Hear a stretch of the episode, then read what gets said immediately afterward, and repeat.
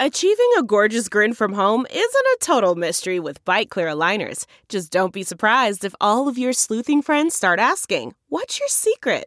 Begin by ordering your at home impression kit today for only $14.95. Byte Clear aligners are doctor directed and delivered to your door. Treatment costs thousands less than braces. Plus, they offer flexible financing, accept eligible insurance, and you can pay with your HSA FSA. Get 80% off your impression kit when you use code WONDERY at Byte.com. That's B-Y-T-E dot com. Start your confidence journey today with Byte. You can host the best backyard barbecue. When you find a professional on Angi to make your backyard the best around. Connect with skilled professionals to get all your home projects done well. Inside to outside repairs to renovations. Get started on the Angi app or visit Angi.com today. You can do this when you Angi that. Man, that sunset is gorgeous. Grill, patio, sunset. Hard to get better than that. Unless you're browsing Carvana's inventory while you soak it all in. Oh, burger time. So sit back, get comfortable. Carvana's got thousands of cars under $20,000 just waiting for you. I could stay here forever. Carvana, where car buying meets comfort, meets convenience. Download the app or visit Carvana.com today. Welcome to episode 531 with my guests, uh, Andrea Allan and Emily Lubin. Uh, they do a podcast called the Hot Mess Comedy Hour. And uh, a note about this episode, when we originally recorded it, we were recording me being a guest on their podcast. And then there was so much kind of back and forth, we decided to release this as a joint episode of us kind of both interviewing each other. Um, so go fuck yourself. I don't know why all of a sudden I felt judged by you and I lashed out. I don't know what the hell that is about. My name is Paul Gilmartin, and this is the Mental Illness Happy Hour. A place for honesty about all the battles in our heads, from medically diagnosed conditions, past traumas, and sexual dysfunction to everyday compulsive negative thinking. This show is not meant to be a substitute for professional mental counseling. I'm not a therapist. It's not a doctor's office. It's more like a waiting room that doesn't suck. The website for this show and the social media handles are MentalPod. That would be mentalpod.com. Blah, blah, blah. Blah, blah, blah. I hate having to do the boilerplate stuff. Please subscribe to the podcast. If you want to donate, go to. Let's read some surveys. We got a new survey up uh, called Ask Paul Anything. And Bill asks, what have you learned the most from doing the show? And I would say that there's no one thing that I've, I've learned the most, but I can list some of the things that I have learned a lot about. I've learned a lot about the experiences of, uh, trans people, non, and all non-binary people. Um, I've, I've learned the appropriate language to use. Um, I have learned a lot about people's sexual fantasies, um, especially women. Um, I have learned that there is a shitload of incest out there, especially between uh, siblings. Uh, I think we all kind of knew that there was the, you know, father daughter uh, incest, but uh, I was also shocked to find out how often uh, there's incest between uh, the mother and the son and the mother and the daughter, and that it's never or rarely uh, overt. It's usually covert. Um, and I learned that that's what I experienced as a as a kid, and uh, that was It was not fun. I, I learned that a lot of people, when driving to work, uh, want to veer into oncoming traffic so they don't have to deal with their problems. Uh, I learned that people will go to incredible lengths to minimize the abuse that happened to them from, from caregivers. Um, and I also learned that we can have compassion for somebody who has experienced what we have experienced, but we really struggle to give that same compassion to ourselves and feel like we should just suck it up and move on. So I would say those are the, those are the main things. But thank you for your question. This is from the Back in Time survey figure, uh, filled out by a woman who calls herself Figuring It Out in My 30s. And she writes, I would go back to when my only sexual education was through my church's high school youth group.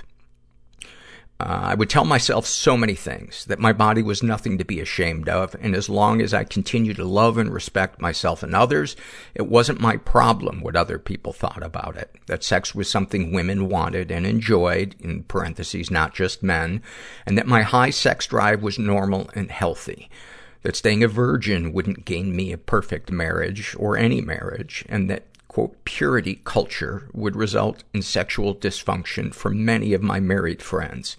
That men are not mindless sexual monsters and women are not mindless sexual objects.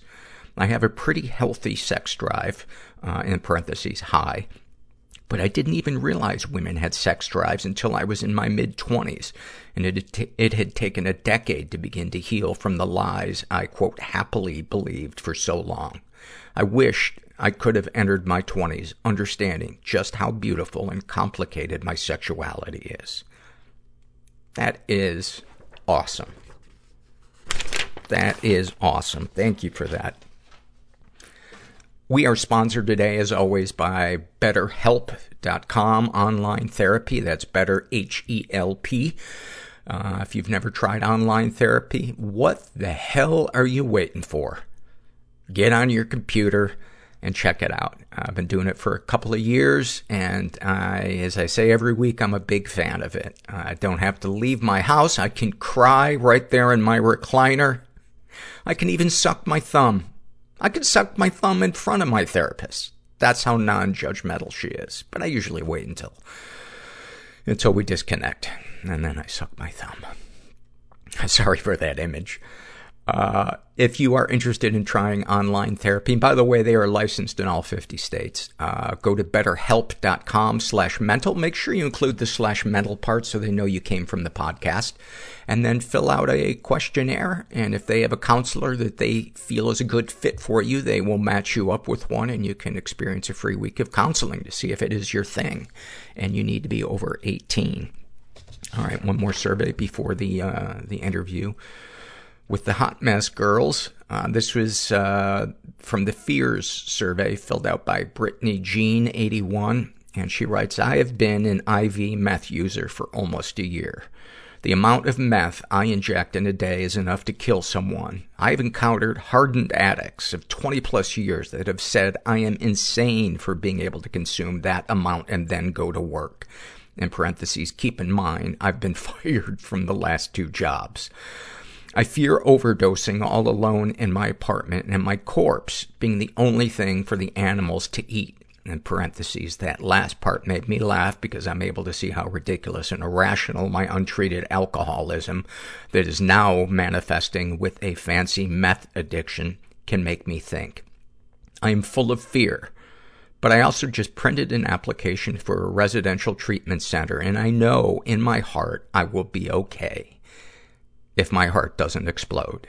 I just wanted to get the fuck away from my life. You know, I, I couldn't have felt any lower. Grief, guilt, shame. Why wasn't I born a girl? There's a switch that gets flipped in my head. I'm supposed to be a girl. I experience being treated like an animal. How can a just God I have a vomit fetish. let humans do this to each other? Help!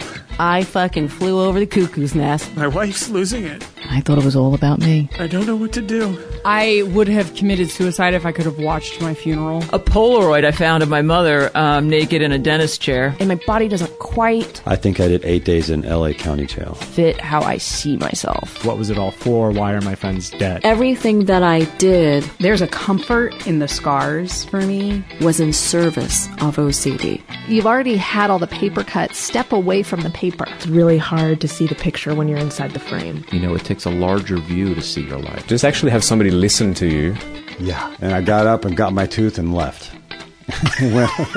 Why do you need to exaggerate right out of the gate? Legendary. This We is just so- like to set the bar impossibly high Uh-huh. to see how you're going to handle it. So this needs to be a legendary episode of the podcast. If it's not, then get the fuck out. yeah, I mean, I don't. This is a lot of pressure. yes. Well, you're a man, so perform, Paul. perform. You're supposed We to perform demand under pressure. Let me go take a podcast pill, throw a football through a tire, Deep and breaths.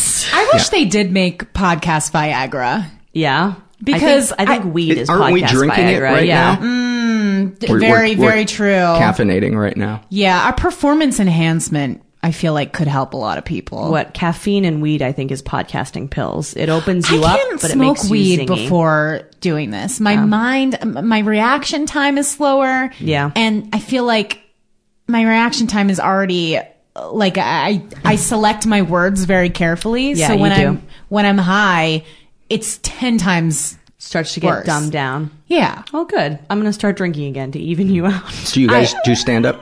Yes. Have you ever been high doing stand up? I can't do it. It's the worst. Can't it's do it. The worst.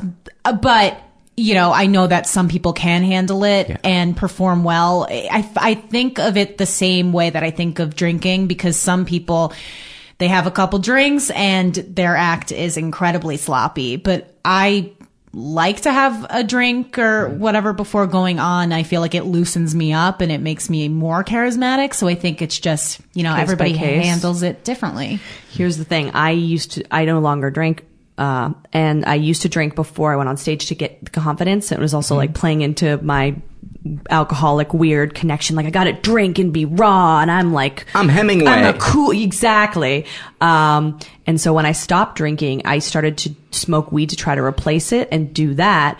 But drinking kind of revved me up. I was sloppy. Like it wasn't good, but weed turns me into this dumbass, like, dude, I'm totally high right now. And I think I saw a video of myself and I was like, oh, never again. Yeah. No, no, no. I didn't make this huge change in my life to then shift over to being an idiot in another way. Like, no, Bra- thank you. Bragging about partying does not age well. No. Not at all. It's acceptable up to a certain point and then it very quickly becomes sad. Yeah. It's like when I was saying to you the other day that I wanted to get hair extensions. So I had to share level hair. And you were like, Andrea, at a certain age, that starts to look really weird. And I was like, have I passed it? I'm. Nobody tells you. No. That's why yeah. that Amy Schumer sketch is so funny about Yes. the uh, the last day that you're fuckable. Yes. Oh, It's- yeah.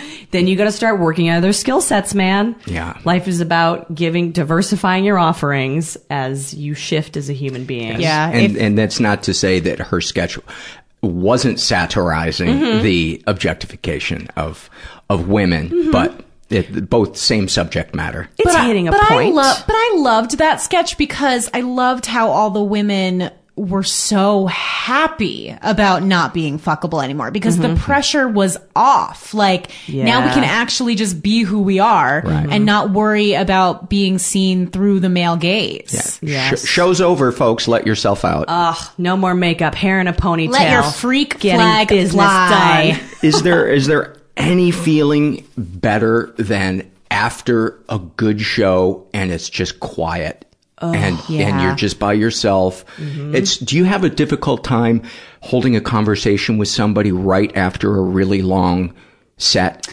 Um, if the adrenaline was really high, then then yeah, I have a tough time transitioning from like high energy situations to low energy situ- situations. yeah. My experience with it is that I am so, especially if I'm producing a show too, if I'm worried about everything going well, the anxiety beforehand, then it goes well and there's this relief.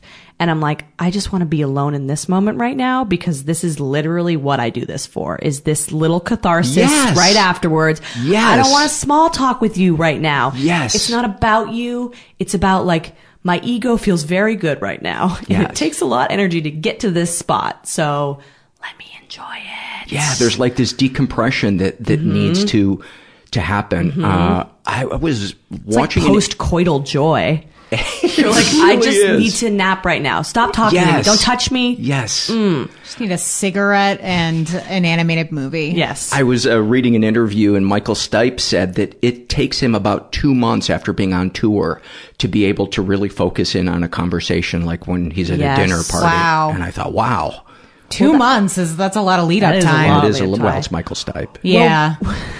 We've been in LA now. I've been in LA for a month, um, and Emily's been here for a week, and we live in New York, obviously. And I feel like I have been living this crazy performer lifestyle, vagabond. Like I'm doing podcasts, I'm driving around in a car with you. I never know where the fuck I am. It's very exciting. That being said, I want to go home to New York and sleep for a week just because I'm like, I did everything I, I came out here to do. It was really exciting. It was also incredibly stressful. And I just want to, I need a little, I need a little reprieve. What was stressful about it? Um, I was fish out of water. That's what it was. Like in New York, I'm very comfortable within my scene. I know everybody. I kind of know where I like stand, quote unquote, with people. Um, and I know what New York comedy audiences are like. I know what most New York podcasters are like. I have a, a wide comfort zone here. And I think it's a good thing. I think you should always push yourself out of your comfort zone. There's no way you're going to grow if you don't do that. Right. That being said, I still am like, I don't know these new people. I don't know what LA comics think about me. I don't know. Am I going to be good on this show? What's the show like? It, all this doubt of like, you feel like you're back at square one again. It sounds, Ah. yeah, like that feeling in high school. Yes. Yeah. Where yeah. do I fit in? Am I cool kids enough? like me? Am I loved? Am I hated? Oh my God. Yeah, and having to juggle all these different scarves of anxiety, if you will. it's so fucking That It takes- is it takes such in- a great phrase. Oh, well, thank you. It takes an incredible amount of energy. Yeah, I was freaking when you Emily arriving, and this is like our codependency is just ramping up as the, our years of friendship continue. But I felt so much better when she arrived because now I'm going through all this stuff, but I have you to like witness it with me and make comments and ground me like hey was that person weird or did you feel Mm. weird like it's just it's just having a co-pilot in a in a totally new um environment i can do it without her hopefully I mean, Uh, isn't that really life? It's just Yeah. so much better to have a shared experience Yes. Uh-huh. and get out of your fucking head. Yes. And be like, oh, Dude, this can that be weird? right. That Yeah. this can be a connective experience Uh-huh. rather than something that I have to somehow label Sure. on my own and then spend the rest of my time ruminating on whether or not I labeled it correctly. Yeah, was Yeah. that weird? I mean, we were talking earlier about experiences, were unpleasant experiences with people, or even not even unpleasant. Like, but say I, I've been on a few podcasts out here. I, I I'm like, I don't know if we're we're we're jiving well. I think that we are, but I I don't have a full understanding of of how you're feeling. And so afterwards, you build this whole backstory in your head Oh of like God, what too. they thought and was when I said this, did they think this and that that's why and are they going to tweet and blah blah blah blah blah. Like it's just this whole crazy psychotic carnival that's happening in my brain. But the thing is, I'm never going to know. It's it's like a, a lover when you break up and and you don't know how they felt in the end. You're never going to. Or what they're going to say to other people. Yes. That's the that is the worst. Are And- you the crazy person in their story? The way Are you the example every- of what not to get into? Uh, yeah, everybody, I think, or mostly everybody, is the crazy person in somebody's story. Oh, I'm the whether crazy it's a person a lot of people's drive-by, you know, one night stand experience. This person, you know, wanted to have sex with her dog watching. I'm not speaking from experience or Mm-hmm. Okay. anything. Um, This person kept crying about their ex weirdly. This person was punching himself in the head when they came. Not that that's from personal experience. yeah, but that to me, that if are that's these both happening, are these both things that Oh, these are all real. Yeah, these things. are all real. But but I mean, the punching in the head. I think he, if somebody's doing that, then that strikes me as something he would be doing often, and he's the crazy person in many people's stories. But like Sure. even things that are not that severe, mm-hmm. and somebody wanted to have the dog watch? Is that it? Is that- yeah. Like wouldn't like the and dog. I'm not I'm not judging. I'm just always fascinated by the things that turn people on. you can uh-huh. judge And- it. Yes. I- I'm no, not. okay. Honestly, I'm not. It's not that he wanted the dog to watch. It's that the dog was clearly in distress and wanted to be taken outside and he didn't like have the the thought that like okay the dog doesn't want to like sit here and, watch, watch, this human fuck show going down. yeah while while it's like suffering and wanting to be paid attention to and wanting to be taken outside Mm. so that then made me uncomfortable and and he'll be dog guy forever to you. Forever. Yeah. Forever. Mm-hmm. And I'm sure, you know, I'm not saying anything about his Sorry, relationship with the dog. I'm sure he's very nurturing in other. I don't know about this. I, you know, I don't know. I don't know. It, but so, it sounds to me like he just didn't want to stop. Yeah, And the yes. dog in that moment was like, uh, you It need was- to shit on the floor, shit on the floor. yeah. And I get that side of it too. I'm not telling anybody that you shouldn't fuck if you want to fuck. Do you think he was afraid that if he went to take the dog out and came back, you would have changed your mind? Yeah, you would I would have lose climbed out the window and down Sure. the tail, the drain pipe. Yeah. Uh, That's- I, that's- I, I think yeah, like he thought interrupting it would mean that It it, might would not take me out of it. Mhm. I think it's the same reason why a lot of people skip condoms. I mean. I, I don't know a lot.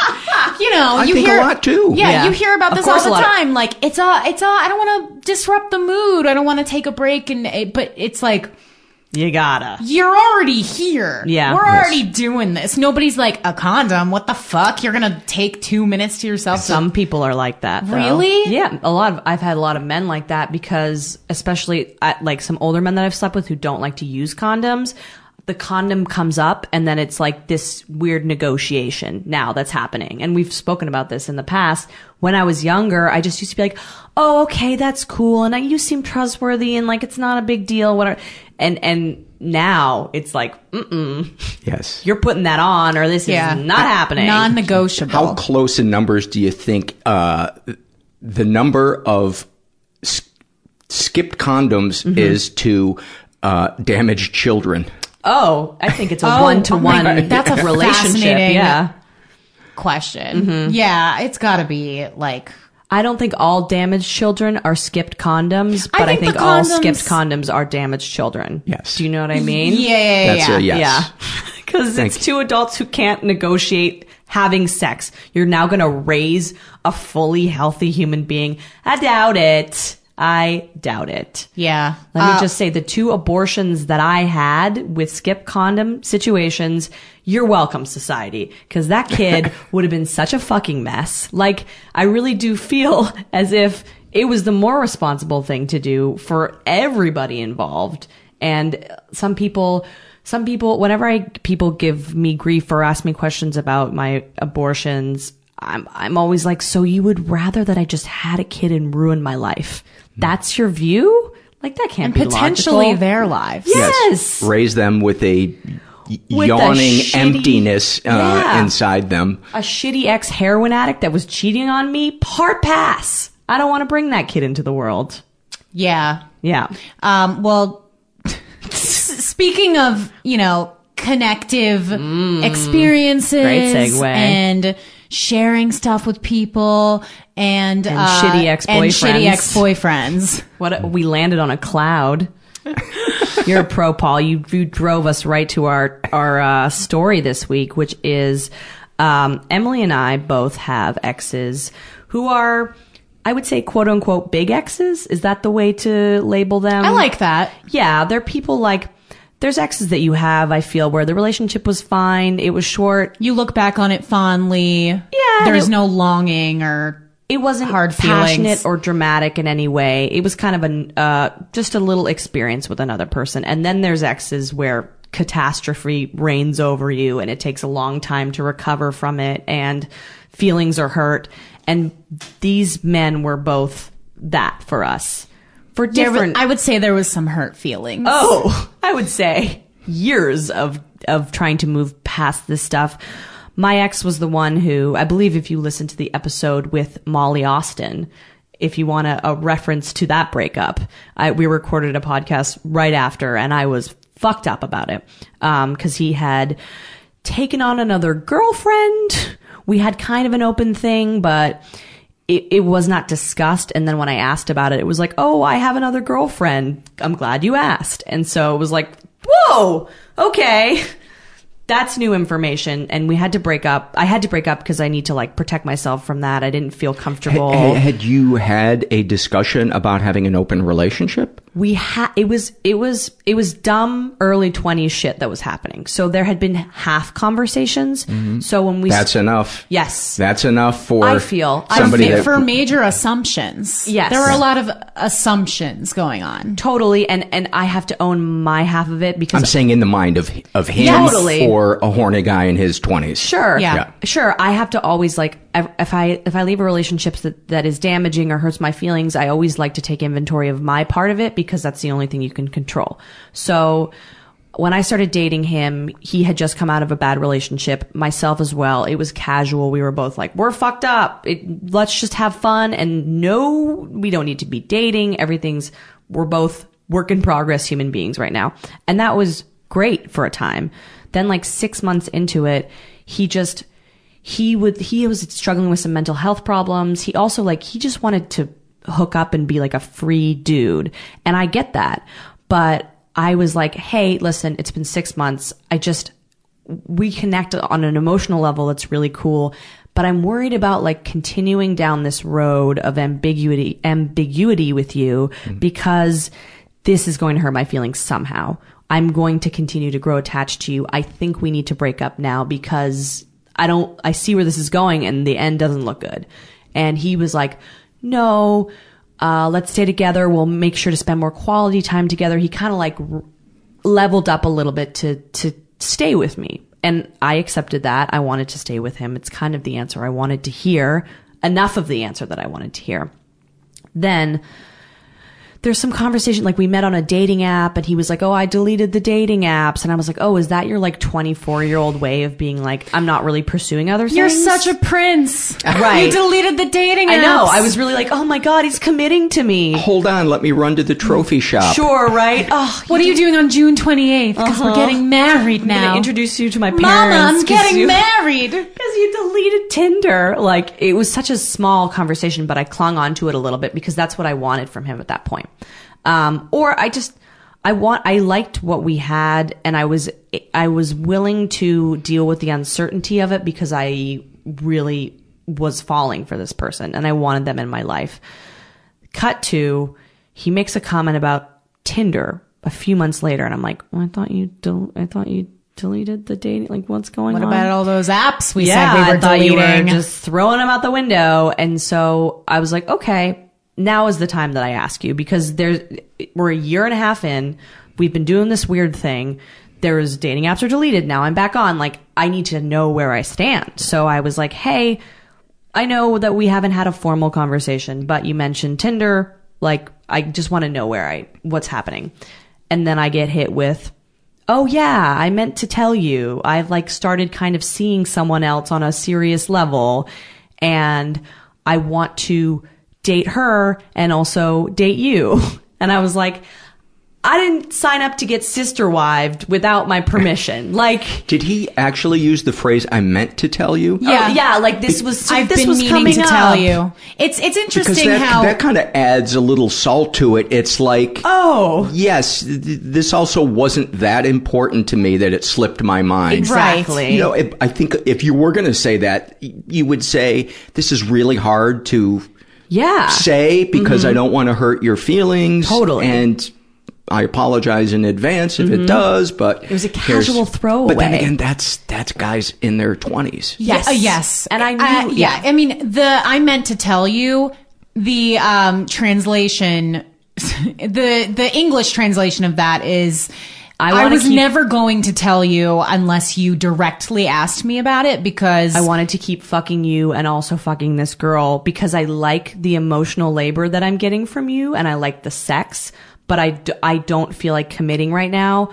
I want to have that and also have the freedom at the same time. And I don't want to tell you because I'm worried that you're going to walk away from me. I want a greeting card with Yes, that on it. exactly. It would it would have to be a small font Totally. to fit it for all sure. in the It's a lot front. fitting, but that is Yeah. early twenties classic. And I knew, I knew going into it that there were these flags, but I love to run through a red flag at top speed. It's like very much my way. I'm trying to get better with it. But this relationship really, I had to break up with him immediately.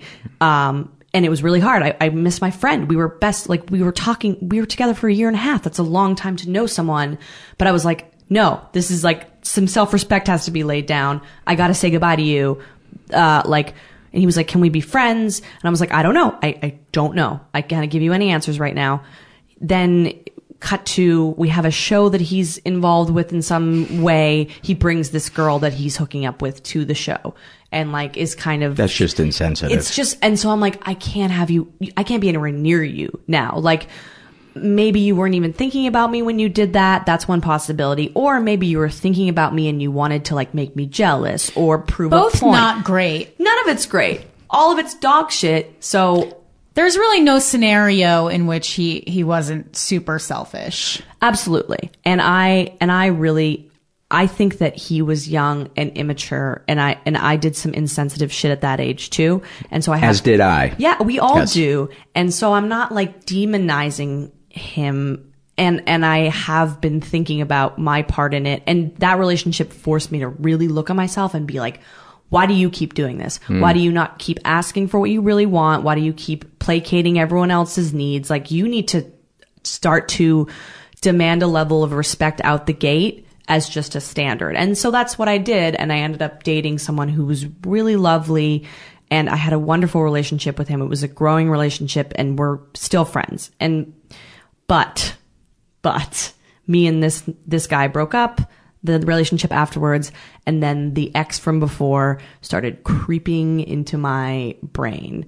And he was just living there was social media stalking happening like So he was your catnip. yes he was it was like ooh and also like the sex was really good between the two of us and it was exciting and dramatic it was one of my last relationships Isn't that had sex been always better when they're a little distant? Oh, it's the best. Yes. Or I would they're say like a little off kilter in a certain way, and Yes. so are you, and it just oh, it's so it's like drugs. It really is. so I was like hankering for that hit, and and I also started being like, I also started thinking about my part in it more, and I was like, it sucks that he might not.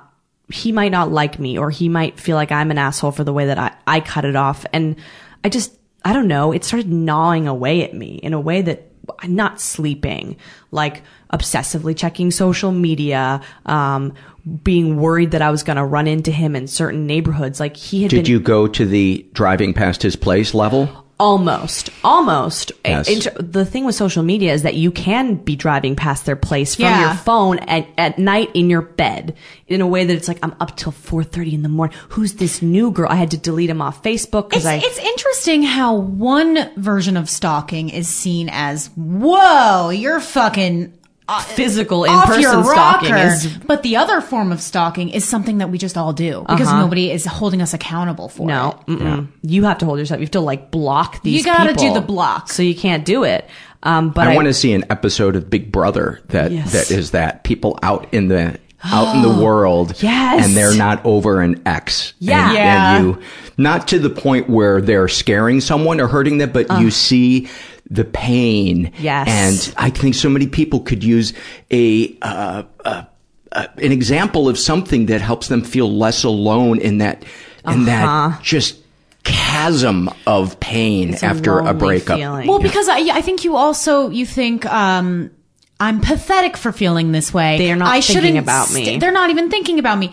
I s- shouldn't still be feeling this way. I mean, this was somebody from years Mm-hmm. Yeah. ago. Yeah. And and you you think like, oh, this was a year and a half quote relationship. I should have been over it in six months. right, right. And But that's I not, how it works. And I hate, I, I don't like that whole like, I don't even know. I think it's a Sex in the City reference that Uh-huh. like people have accepted this idea that it takes half the amount of time of the That the relationship, relationship. to get Mhm. over the person. I've heard it from so many people and I think it's from Sex in the City. Yeah, and I have is. gotta say, it's the fucking dumbest. Stop putting me in that prison. I Sex need in the years. City, you have been ruining people's ideas of what dating is really like. But- and I'm here to call you the fuck out. Okay, but to go anti, to to go pro Sex in the City though, Mm, okay.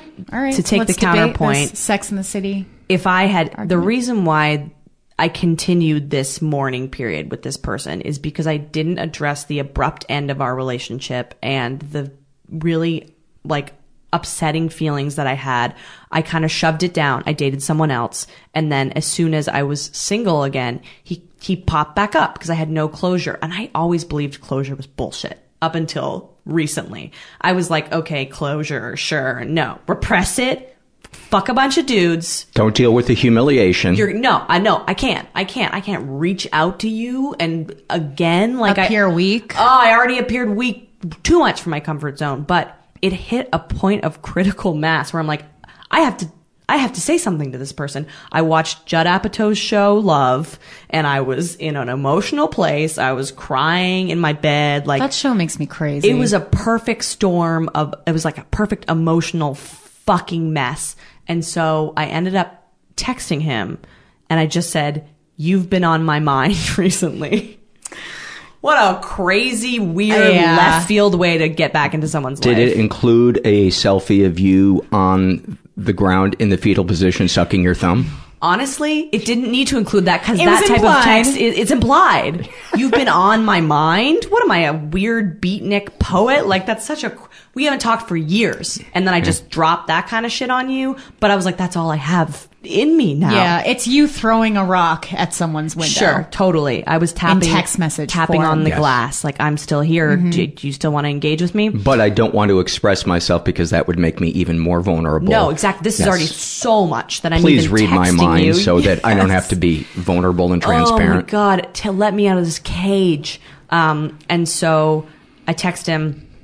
He doesn't text me back for days, so that's like days of just like oh. But actually, as soon as I texted him, I felt a little bit of the catharsis, and I was like, "This is really." It either was the cathar- the catharsis or the excitement that he might be getting back in my life again. I don't know. Probably a combo of the Is, two. isn't the not knowing also a high in itself? Yeah, Yeah. Maybe I know that you saw this and you're thinking about it. I'm in your shit now, man. I'm well, burrowing in. Well, think about it like the finality of the relationship versus like this might be c- not a huge possibility, but at least there's that tiny possibility that anything could happen. which you then know? allows you to go into fantasy, Mm-hmm. which is really, to me, like the drug of emotional intimacy struggles and the complicated relationship with the parent of the opposite sex or whatever trauma Yes. we're replaying. I'm mainlining it like Yes. it's fucking coke. And I know, I even know I'm doing this. And here's the thing too, is that like, I was talking about my relationship with drinking. Now I understand, uh, how I function with alcohol. But within the last few years, I'm starting to look at the way that I function with men. And it's like, oh, I, got a, I got a support group for you. oh yeah, I know sex and love addicts, and I'm like, oh no, another thing I have to like figure out, and I know what I'm doing, but it feels good to be aware of it. Like that's the first step, and I'm like, okay, I know what I'm doing here. I'm participating it in kind of a toxic way, but I also like, I really do feel like I need to talk to this person. So he finally responds to me, and he goes like, you know, I'm sorry, I, I haven't responded quickly. I'm like, he's struggling with a lot of mental illness problems on his own. And he always was this way. And I, I don't think that he's trying to avoid me. I really think that he's having a hard time and, and always has. And basically it's just like, I don't have any ill feelings towards you. I'm like glad to hear from you, but I'm struggling with mental health in a way that like it's hard for me to be around people. I don't think it would be healthy for me to be around you considering what we are with one another. And also, This is what he texted he back. says to me, yeah. Yeah. And also he says, I have a girlfriend too now. And like, I don't know that that's what you're doing, but if that is kind of like what you're interested in, I feel like I have to be forthright with you about that. And what a step up from his previous Yeah. communications. huge. Yeah. And I was just like, oh, like I felt so much, I felt so much better. I think it was because at the end of the relation, because during the relationship, he was this guy, this really communicative, loving, like wonderful, smart person. And then the end was so like this asshole. And I was like, I thought I knew, like, I thought I knew this person. I didn't expect you to pull, pull like a full on fuckboy on me. And then I got that response from him and I just felt a sense of relief like, okay, we're cool. You're you. And I know that also like him struggling with mental illness. I was like, oh yeah, that was always like a big, hard part of our relationship that you were going through that. I'm glad that I'm not engaging with that right now. I can't really handle that. And also like, you don't hate me. I think that was part of it too, is that I cared so much about what he thought and who he was Right. that, that the idea that like me abruptly cutting it, it off made it possible that like I was his quote unquote crazy ex. He did hate me. Like it was going to be awkward when we ran into each other. None of it. I felt such relief. That's crazy that you would even worry about his opinion of you. Isn't, isn't that though the natural thing after you get broken up with is you want to know why Yeah. so that you can fix it so Yeah. it doesn't happen again. Exactly. Exactly. And it was a weird, it was a weird, like, I pulled the trigger on the breakup of our relationship, but he broke up with me in that he put me in a situation where I could either choose to be with him and not respect myself or choose, in that moment, choose to respect that this was too much for me and I had to opt out. So it was like a, it was a very strange type of breakup. I, because I did feel emotion towards him. I didn't think he was a straight up monster. I thought he was inexperienced. I thought things were complicated. Like I was assessing it from every fucking angle. And now that I just have such clarity towards it, it's just like, oh, freedom. I never thought that I would. F- I, I honestly was like, I'm going to be pining after this person for fucking years. And I'm never going to sleep. And then every person that I'm with, they're going to, he's going to be in my mind like a little bug in my brain, not even there anymore. Crazy. That's, that's awesome. Don't worry, he'll come back. But No, Paul, I can't. Yeah, she's saying this like a good few weeks after Sure, it happened. I'm in the haze. Maybe I'm like on the Yes. pink cloud of of. I mean, I feel good about it. Yes. I, I feel like, you know, the best that you can hope for is that you are able to learn as much as you can learn. Totally. And um, if you, there were, are still some lingering questions, here's the thing. I've always thought closure was pointless too, because no matter Not what until you somebody, need it, God. yeah, but no matter what somebody says to you, you a you don't know the full story. Mm-hmm. You don't, you, like you said, you don't know exactly what's going on in their mind Their intentions. Their intentions and and even if they're ending things with you i would hope that you were close enough that they wouldn't want to hurt your feelings they don't nobody wants somebody to walk away from a relationship with hurt feelings um but at the same time everybody's always looking out for themselves first and that's what i believe um but closure like when people say i just want closure i i think usually that's not truly what they want Really? i, I think, think that they want to get their way. yeah. I think you always want to have May- your way. a little bit of me wanted to get my way for sure, Maybe I'll admit that. you want to get quote.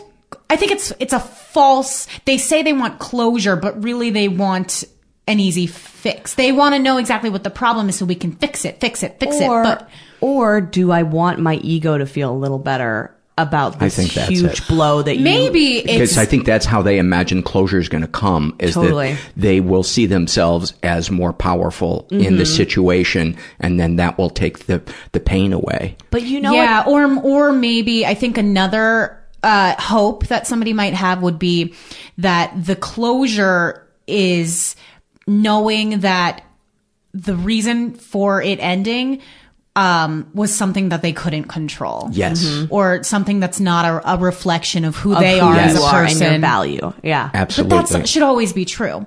That you should just know that uh, and and like yourself enough that you don't worry about whether somebody Totally. was right So- for you or not right for you. So, what would be the best reasons in a relationship Oh, that you could find out? I, the one for me, what immediately springs to mind is uh, I'm emotionally unavailable Mhm. and I need to go work on myself because you.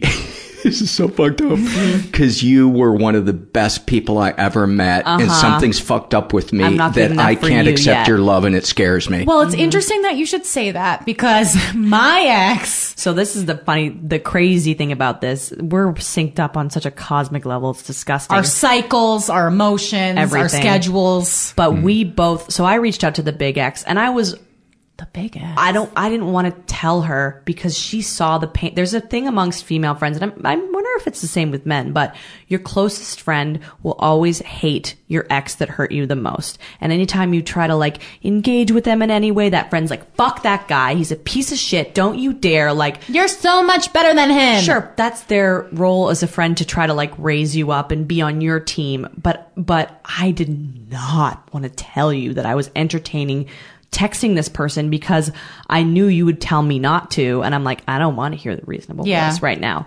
But little do I fucking know, while I'm in here texting my ex, someone is leaving a voicemail on their ex's Which is phone. it's Fantastic. the next level after a text. you oh, outdid me in an emotional way. And how much prep was there in what you were going to Oh, say on the oh, I, voicemail? okay, first of all, I always prepare. Like mm. even Did if you I'm have interns helping you? yeah, I went it? on idealist.org. Yes. Yeah. I, I prepare like if I'm ordering Chinese food, like I, I will prepare for anything. Yeah, I always, always make have a talking script. points, yeah. I always have talking points, but yeah, so I definitely did, and I made sure to make it like equally casual. Well, I, okay, here I'll give you a You little bit of backstory. Oh, You yeah. faked the casual. he- always. Hey! Yes. N- neither here nor there, and I know that we haven't spoken for literally years, but Yes. you've been on my mind. Is there is there a post breakup casual acting class that you can Yeah. take? You run into that. oh them. my god, trade. great. We need to trademark that. Oh God, I'm Um, not coming apart at the seams at all. Um, so bad. The, the best is like, oh, this. Th- I just heard this thing or saw this thing, and That's it how you- reminded me. that's of you. how you got That's in. how you do it. Mhm. That's how you do it. Mhm. Um, and that is what I did. But but so my ex, uh, it, it's it there. It was pretty different. Um, than Andrea in in terms of like the communication issues. Mm-hmm. I was very I was I was blindsided in the, the same way that Andrea was, but what was so harmful for me was I felt like I was communicating so well. Yeah, you were the entire time. So I were met like painfully communicating. Yeah, and it's it was like, hard for me. This hurts my feelings when you introduce me as your friend to your other friends, even though I'm kind of your girlfriend. And this Yeah. feels really bad, but you did it. Yeah, well, when you were with him or post when? I was with, him. so I, I met this guy. Yeah, that's a fucking gigantic Yeah. red red flag. Yeah, yeah, Mm-hmm. for sure. And, and was it assumed that you were both uh, exclusive? No. It it was not. You hadn't had that conversation. We hadn't had a conversation. Um, but we were exclusive in the way that we were not sleeping with other people or seeing other But people. you weren't BFGF But we weren't BFGF official.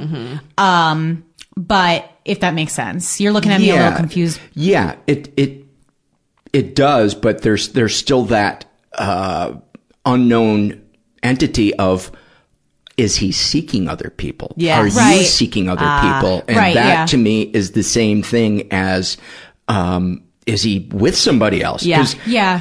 The only difference would be has he been successful Sure. in getting laid by somebody Mm-hmm. else yet? Yeah. Well, okay. Uh, How I I met him, um, and At a diner.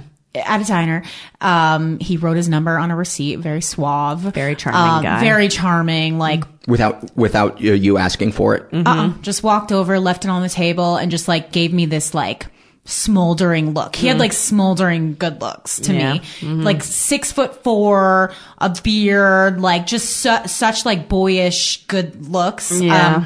he was like a public defender and had a lot of socially check- conscious, very check smart. boxes in Checked a lot his- of boxes for me that I was just like, I'm into this. Like Mhm. for me, i- it's it's always like it's hard to to find somebody who checks.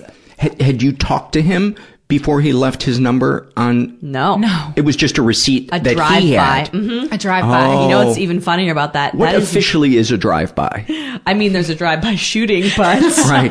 No, I know this isn't that. he didn't shoot me. What's funny about this, a, it, a drive-by, what's funny about it is that uh, this is something that I do, and it's really funny that she would date a man who picks people up he was in the like same her in a lot I of do. ways. Yeah. I'm I- an, I'm attracted to this To me, alpha secretly. To you, yeah. I'm kind of I've been going for it for a long time. Um, I I'm into like an alpha. You want to be pursued. Yes. Yeah. Very Mhm. much. Um, you write your number down, you walk up to a person. I usually do it when I'm leaving a venue so that I'm not going to make them uncomfortable. Like I won't give someone my number and we're all hanging out in a room together for a few more Right, hours. That is That's weird as fuck. How about giving it to them and then standing there and staring at them, Exactly. waiting going, for do a you response? want this number? Yes. Yeah, no, you don't do that. You just are like, I feel a vibe and I don't, there's not really time to, um, to have a conversation right now. And I don't really want to like do a pickup weird cheesy thing. Yes. The number's here. If I hear from you, it's great. If you I say don't, that, or that's implied. I'll just go, hey, and I'll give them the number and I'll like wink. I'm real, I'm real corny. I'm like, yeah, and then you like retreat immediately. I retreat immediately. Do you curtsy as you back away? It's implied. Okay. I kind of and I like I like kind of give, like give a little butt shake, like, eh, you Yeah. want it, and then I and I'll move out of there. I do this with men and women too. Yes. By the way, I feel like it's a universal, It's a great non-threatening. yeah, it's, it's a for me. fantastic move. Mhm. It got you. Um, another, it got me. Another choice would be that you put that little note Mm-hmm. At the top of your butt crack, and then you twerk your way out, and it flutters out before you hit the door. The best impression. Yes. Mhm. Yeah. Yeah. But I'm, that's I yeah the the twerk will set you free. Yes. I think in this case, it's Um, about theatrics picking people up Yeah. sometimes, and that, that making an impression. that type of move is very like I it's have the just co- such a power move. I have the confidence to do this. Yeah. Yeah. So I Um, get it. So so yeah, but But he t- it turned out um he was 2 months out of a divorce when we Mm. met. I was the first person that he dated after the divorce. Um he was also a lot older. Uh he was 11 or 12 years older than me. Um so he had And like how old were you? uh, well, I was 26, so he was 38, 37, 38. Um, so that, that also was super hot to me. Um, and Daddy. no, I don't think I it's- mean, what? I don't think that's why. Um, I no, think a it's, stepdaddy. yeah. it's a, yeah, it's more a stepdaddy Yeah, yeah, situation. sure, sure. I go right to the main line. I go right to dad. Let's You go to the valley. Yeah. Um, I so it's more like he had the experience and um and he was chilled out in a way yeah. that An younger older man will be. Yeah. men are not. Um, but definitely like the divorce thing to me was a red flag. It's not even, it's just something to be aware of. It's like when someone, like when I entered the relationship with, with my guy, it was like, it's not a red flag because everyone's all either out of a relationship or coming into a relationship or they're intentionally being single. But when someone's directly out of a relationship, you know where their head is at. There's going to be some shit happening. Oh, yeah. And you can't pretend it's not a thing. Three divorces would be a red, yeah, big red exactly. flag. Yeah. Exactly. Totally. That that just essentially says I have no sense of exactly. other people Totally. or myself. Anything. Right. But I think when you're fresh out of a divorce, you're kind of like a ball of mush and you've been with the same person for so long. And now all of a sudden you have to be your own person and there's Mm-hmm. all this baggage from that relationship. I mean, it's, uh, you know, but, but he was, uh, he was unique to me and he really, um, made me relax about it because he was,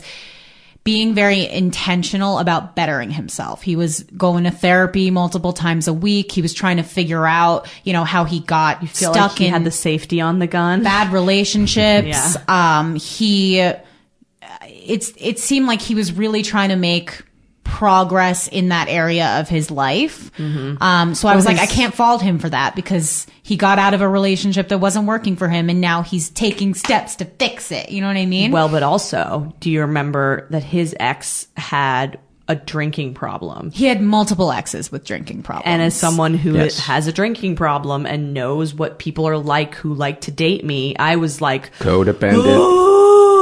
Ooh! But I, but I was like, you like this guy, and he does seem to be addressing it, but it did worry me. Was he in any kind of recovery for being attracted to I don't addicts, think so. Like. No, not outside the therapy. He wasn't in Al-Anon or anything like that. But Yeah. but this was another part of it which is probably misguided on my part, but I was like I do not have a drinking problem. He is now dating somebody who doesn't have these problems and I'm gonna I, fix you.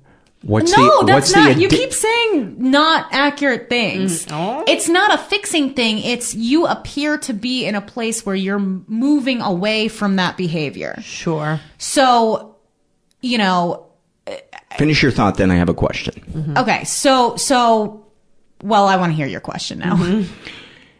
Is it possible there's some type of addictive nature that you have, though it may not be alcohol, but he senses that there is a compulsivity in some area of your life. And this is just a curiosity. This isn't me trying to pathologize. Uh, I'm just always curious about human behavior and what drives it.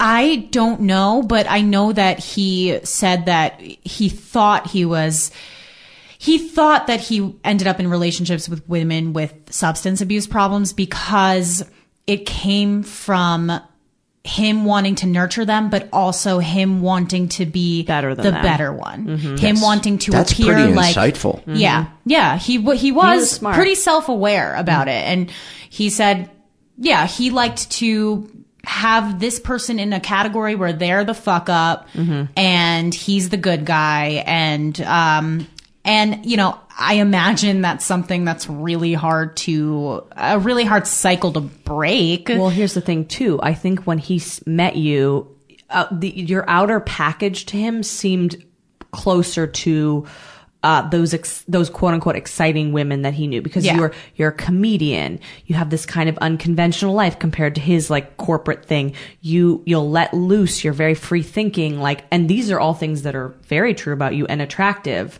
But Oh, thank you. You're oh, you're welcome. But the other side of it is that you're deeply pragmatic and you don't you don't have substance abuse. You have you have your problems with eating like you you but you're it, it's not you don't get out of control in the way that i'm not volatile Exactly. like these women were from the sounds of it and another thing is i only know his side of the story that's, That's another true. thing Mhm. but in the end. So you know we had we had this relationship that felt serious to me um and i think that a lot of um the the, the things that he did especially very early on i was like this is somebody who was clearly you know in a marriage for a long time and thinks that that's how you treat people and hasn't dated Let's casually go on a trip together. yeah like let's go to asbury park for the weekend and i'm like i've known you for two weeks you know it, so i think i was very careful Note, note to self. Yes. Yeah, d- I mean- you were taking a lot of notes to self in this relationship. um i No, I'm saying I'm noting that taking- now that I'm in the Oh. dating world. Yes. Yeah. Yes. I, I think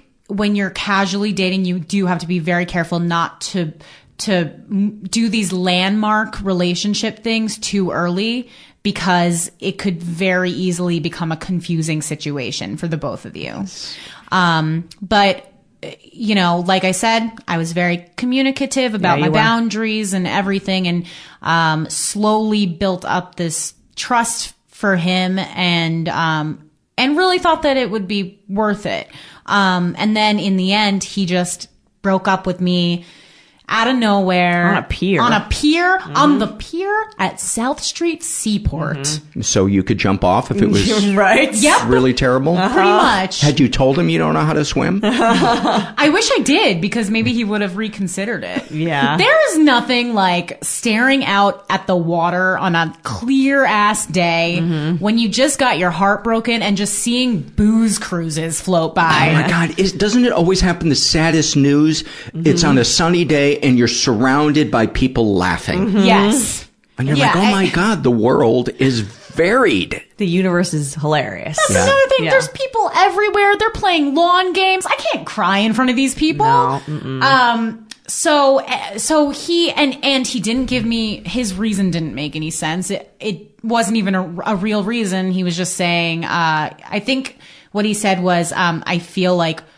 I see us getting more serious and I'm not comfortable with it. Like something very vague like that. He also said that you weren't as This was after. Oh, so okay. then, so the day after I called, cause again, closure, whatever. whatever. What the fuck ever. the world is bullshit. Uh-huh. I'm getting very heated. Um, I was heated. But so I called and, and said, you need to give me a better answer than that. That's not very clear. Like I need to know what's going on in your mind. Um, and he said, you know, I've been thinking about my relationships in the past with these other women and, um, you know, I crave the excitement of somebody who's unstable and you don't have those traits that they have. So I think that it got to a certain point and like I lost interest and it Ugh. wasn't exciting to me. Ouch. Wh- Which to me, that's not a real reason. I think that's. I think that's. A, I think he's actually telling you the exact reason. say, say say that again. Okay. Uh, I'm trying not to misquote him because it's like, God, it's if so of them batshit. It's so batshit crazy. Okay. he said, I'm, I've been thinking a lot about my relationships with these women of my past, and they've all been, you know, unstable, alcoholics, volatile addicts. And you don't have any of these traits that these other women have. So I think something about that doesn't excite me anymore. Oh, that. Wow. How you. how honest and uh, self aware. Yeah, but he's catapulting back into an Al-Anonic type of way of relating to people. It's like it's like he knows. It's. I mean, it's kind of like when I'm texting my ex. I know I'm doing a bad thing. I know that like I'm participating in behavior that is not healthy, but can't help it. Like it too much. I'm still gonna do it. And, and are you saying that, that that you find that extra hurtful? I just don't think it's true. I, I think, uh, you know, Oh. maybe, maybe on some level it's true, but I think it reeks to me of like, I'm a fuck up. Like exactly what you said. Like I'm emotionally unavailable and I think it was a can't handle you. I think it was a cop out. I think, you know, he maybe, um, maybe he didn't have strong feelings for me anymore and he didn't understand why. So that would have been less painful to you to hear that than the the. I'm just, the, I'm the a, I'm a, well-crafted- the thing is, I'm just like a truth seeker and I don't like to be like, I don't like people like throwing their bullshit in my face. It like drives me insane. So it sounded too self aware to be true. What would the other option be, though? Yeah, I want to know what would have been less painful. Yeah. Because when you said what he said, I thought that fits the category that we were talking about earlier Right. of it's not about you, Yeah. Yeah, but I, but, but, but you feel like I feel like I'm that's not that bullshit. good. I feel Yeah. like that's bullshit. So I don't like to be lied to. I, I feel like, Is it easier if he's a liar and just kind of a shitty guy versus he's someone who has uh, is trying to work with work on uh, like an Al-Anonic personality and he's regressing back into it? okay, you know what? I think I just realized what, what bugs me so deeply about it. It's um it it Mm-hmm. It was bothers on a pier. Oh, well, I that that made it pretty cinematic in not a nice way. Yeah. I No. will say Was it being filmed? I might have been. Yeah. I could be, you know, in an indie movie somewhere. Sure, Um, weeping. It was a left hook for sure. That Yeah. that was not nice. Let me ask, Well- did he ask you to have a quirky best friend there and somehow within four feet Yeah, of you? he, he and he wanted her to be like kind of dumpy, like there for comedic relief and whatever. I think he filmed it. yeah. What a sick this fuck. whole time Yes. he's a filmmaker. Yeah. Yeah. That would be really good. Was there an upbeat but melancholy soundtrack? Yeah, actually, Zooey Deschanel, uh, her band was Was did the whole soundtrack, scored the whole thing. Well, I Um, mean- well, okay, uh, so I'm about to have a breakthrough. Sure, so I'm sorry it. to interrupt Do you, it. but uh, what was tough, the toughest for me about it is is if that is true, then now I have to have that on my mind, like, oh, once you get past this issue, we could be together, or oh. or it's not true and that's just you're giving me false hope that someday in a different scenario mm-hmm. this could work you feel like someone's making a fool of you in a certain way. yeah i, I feel mm-hmm. like i don't know if that means once you work on yourself there's still a chance that it could happen mm-hmm. or if that means no it's never going to happen because It's never going to happen regardless because he's breaking up with you, though. You know? i know From so, my perspe- so the problem sorry No, finish your thought. So the problem is not that he uh, is um, drawn to to addicts. The problem is that he doesn't want to be with me. It's sure. It's not. That's not the reason. You know what I mean? If there was somebody who was so great, who Mm. he could get past that for, Mm. then he it wouldn't be a problem. Yeah, but no one gets past stuff for other people. That's the thing. No. They don't. But, they just don't. But do you know what I mean? Like, if in a year's time he gets past that issue and I reach back out, this is, or he reaches back out, could we still be together? If the answer's no, then I think You want to know regardless. You really, you, because you want to be able to know with certainty what exactly is happening so that you can act appropriately. Yeah. Yeah. Like we said, you can never really, right. You can't ever really know that truth. Right. What were you going to say, Paul? Two thoughts. One is that you are trying to find a way to make sure that you're mean to yourself no matter what it is or that you're or that you're feeling pain. Yeah. Uh, and the other thought is that if he really is attracted uh, to unavailable people and and he was telling you the truth. I can tell you, as somebody who struggles with uh, an intimacy disorder, it is much, much larger than you can imagine if you've never experienced it. The fear of being overwhelmed by somebody who is healthy and present and sees you and loves you uh, can sometimes be, even though you crave it, there's a part of it that is so negatively triggering Mm-hmm. and um, it, it can be excruciating. Mm-hmm. So um, I wouldn't rule out the fact that that was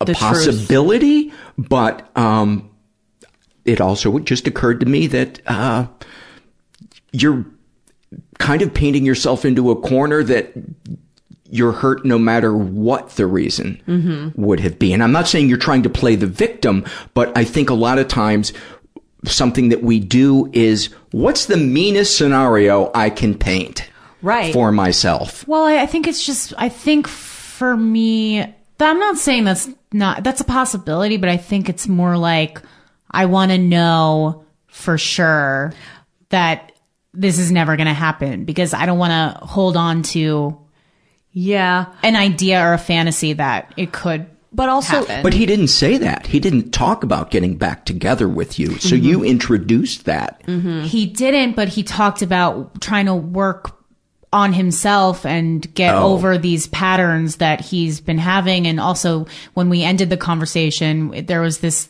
lingering, like, I hope our paths cross in the future. Oh, he And- totally did yeah. that. So the, the door was left open. okay. Yeah, and I think I think also in terms of creating the meanest situation possible, um, I think I do that to like I go into this masochistic view, like with this ex. I'm like I am pining over you, and you don't even give a fuck about me, and like I was just a piece of ass or whatever. For me. To take the meanest possible version of the scenario means I'm immersing myself in that worst case situation, and then I, I'm prepared for that to be the truth. Mm-hmm. It- I Because you're, cause you're comfortable with that Exactly. truth. You know it. Yeah. It doesn't Um, feel good, but you know I it. know it. It's you. You're you're fucking everybody. I was just this chick that you. You're having orgies. Totally, Yes. and, and I was just this chick. You're walking that around with your dick out took- constantly. that took our relationship too seriously, and I misread signals. Some, I think, I think What are the- red signals? the like I I miss oh I red misread the signal like. Uh, Oh, misread signals. I, I I'll build this image of myself as I was this hysterical kind of loser who thought this relationship was more important than it was, and he wasn't as in it as I was, and I just kind of and part of part of that I have to acknowledge can be true, and also part of it can be true that he did have feelings for me, and and it's got to be somewhere in the middle. But I think that we paint this worst case scenario eh, so that we can feel comfortable and and process it being that way and then if it's that way and we move past it then we we don't feel like a loser anymore yeah, well, because there's less of a gray area. yeah if, if you like admit there's a possibility that you are a loser then you know it you're not unself-aware like whenever i have a friend who when you have a friend who's in a bad relationship and the per- the person is abusing them and they're just taking it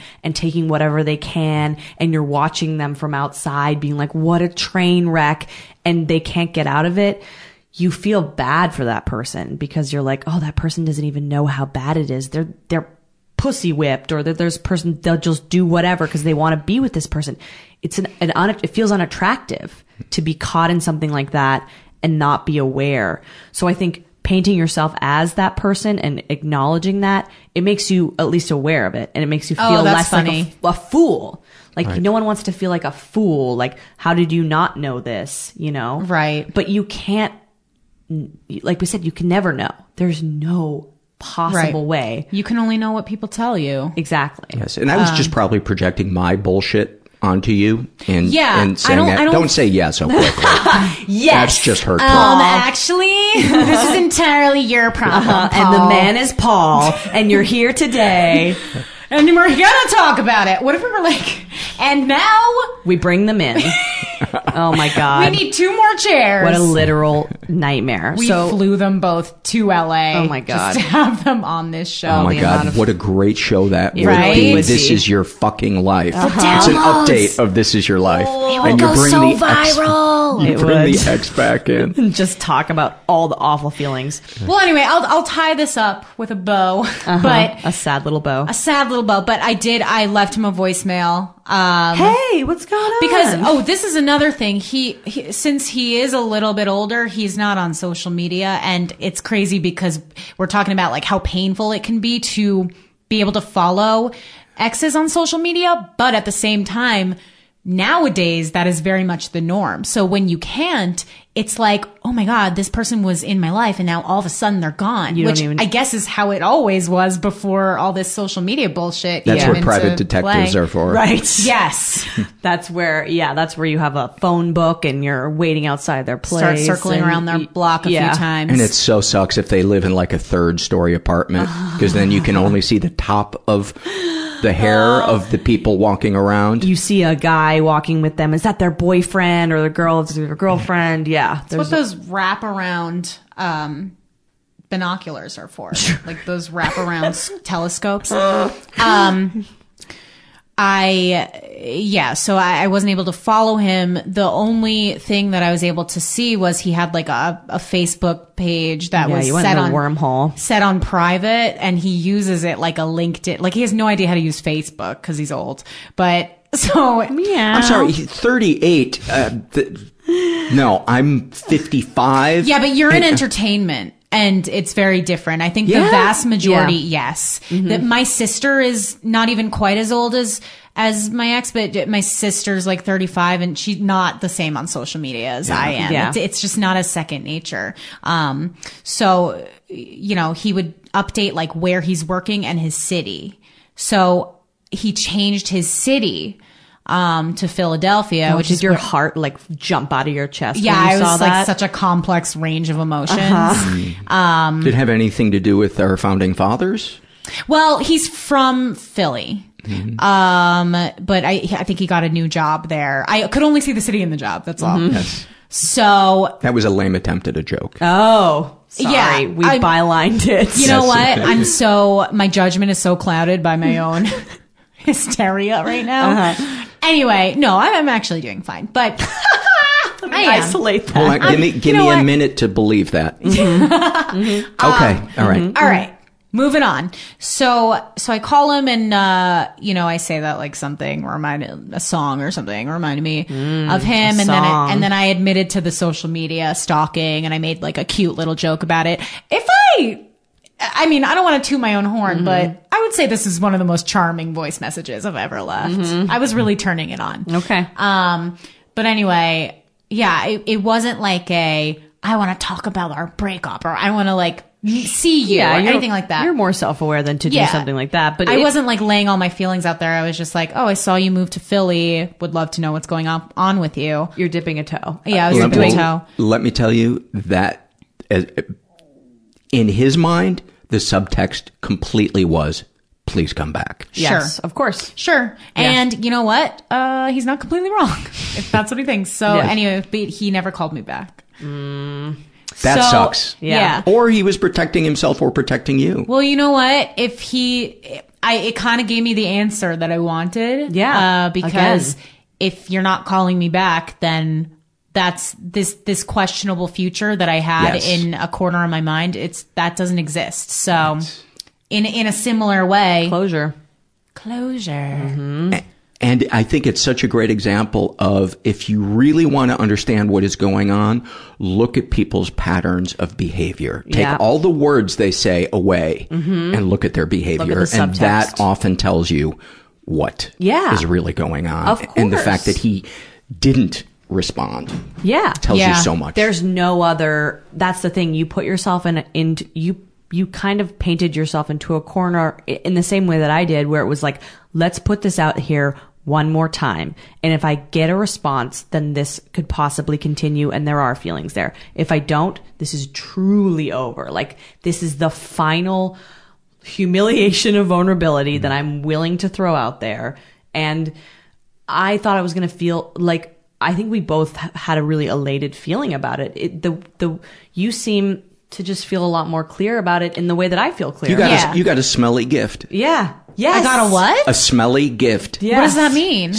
It was a gift for your closure, but it stinks that he didn't respond. Exactly. Oh, yeah. It, it does, but it's better than if he did and then he strung you on in a weird. That's other what I, way. that's what I mean. Yeah, totally. Yeah. Um, You got your pain up front.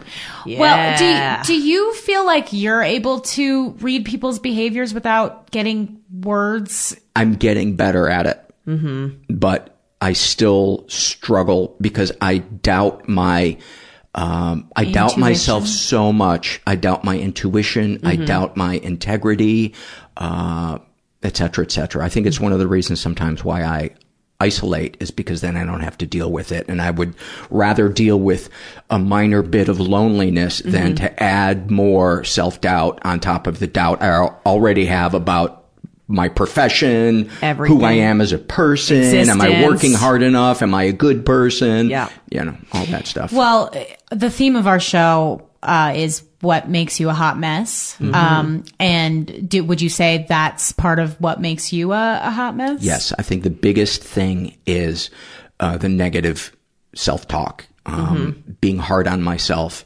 not being able to forgive myself, caring too much about what other people think.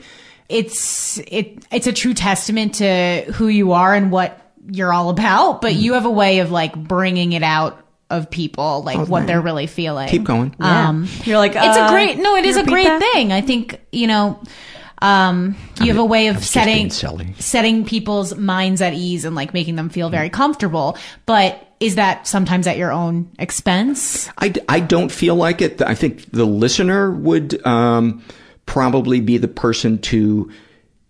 Well, let's take it outside of the podcast. Yes, I'm mm-hmm. much more comfortable helping than getting help or asking for help. Mm-hmm. I hate asking for help. Mm-hmm. me too. I can do it with therapy. it's weakness. It's the fear that they're going to half-ass it or reject me, uh-huh. and that brings me a tremendous amount of shame and r- reconfirms the mean the mean voice in in my head. Would you like more water? uh i'm good for now Okay. thank you So I'll say something about the negative self talk because I am just now entering a new phase with the negative self talk. Up until this point in my life, I always believed that it was right. I have a very, very um, mm, strict, uh, emotionally hard father who always pushed me to work hard. And I saw him with his success. He's very hard on himself. I think it's a generational thing. I think men of that generation are expected to like provide and be successful and, and be, have a beautiful wife and family and have everything, but also be like a stone fortress of a man. And like, I don't think that's a sustainable way to be as a human being. No. And I see my dad kind of coming apart at the seams trying to hold that together. But seeing him be having him be emotionally cold and hard on himself and then seeing him be so successful as a human being he's so smart. On the outside. on the outside there's part of me that's like he's right. He's always right. Everything he says is right because look at him. Look at everything that he's achieved. And so i think of i think of it in the way that if I'm hard on myself in the way that he was hard on me, it'll assure that I'm always successful. The thought of being nice to myself means that you're being weak and that you're going to start getting lazy. Like, oh, Mhm. being nice means this is good enough and you're doing good Mm, enough. like you're making excuses for Yes. yourself. You're, yeah. So is because that it's how? so foreign. Totally. It's so foreign to you. And you're making the assumption that you can't be successful and be kind to yourself, that they're Yes. mutually exclusive, which is such black and white thinking, which is for people who have addictive personalities or were raised in a narcissistic environment, Mhm. that is one of the hallmarks. Uh-huh. The ripples left in the Yes. wake is black and white thinking. it feels like the final wave of its bullshit. Like I feel like I've I've escaped a lot of the negative thought and I'm still really working through it, but I used to believe he was right all the time and I would cling desperately onto his negative voice in my head as a, a sense of comfort because that's how he used to parent me. But now uh, the fur we have more distance from one another and my mother is very nurturing so i'm more apt to listen to her and listen to people around me and i i become more successful the less i listen to it which is fucking crazy to me i'm like if i could have been nice to myself this whole time and it wouldn't have made no difference to my success what a fucking trick But you wouldn't be as interesting as you are. You wouldn't be as introspective, ah, as Oh, reflective. yeah, yeah, You're- yeah, It's true. whatever. Our trauma believe- makes us unique. Flowers, special snowflakes Yeah. floating in the wind. Do you think that's true? Uh, I do think it's true. A, a therapist of someone who is very close to me, because I, I, don't know if they want me saying they have a therapist, Mm. said to them, um, uh, they were talking about their children, and uh, this friend of mine Mhm. said, "My God, your children sound so well adjusted," Mhm. and this therapist said, "And they will probably be kind of boring." Yeah yeah Yeah. Mm-hmm. That's true. I, I dated someone when I was in my early 20s and he had just like nice family, wonderful upbringing, like nothing bad to say about anybody. Uh, you know, cis white guy, went to full scholarship to college, valedictorian.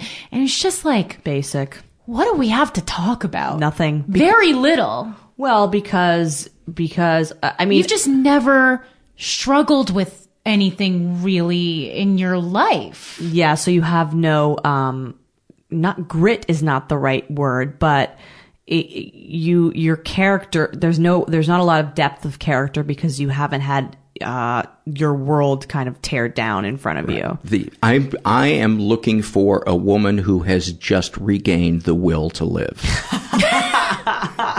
Wow! Wow! That's Yes. a great spot to be in. because she'll be interesting, but Mhm. she will also be positive. Of course, I'm kidding. No, but Are but you though? I, And I- she'll be medicated. she will.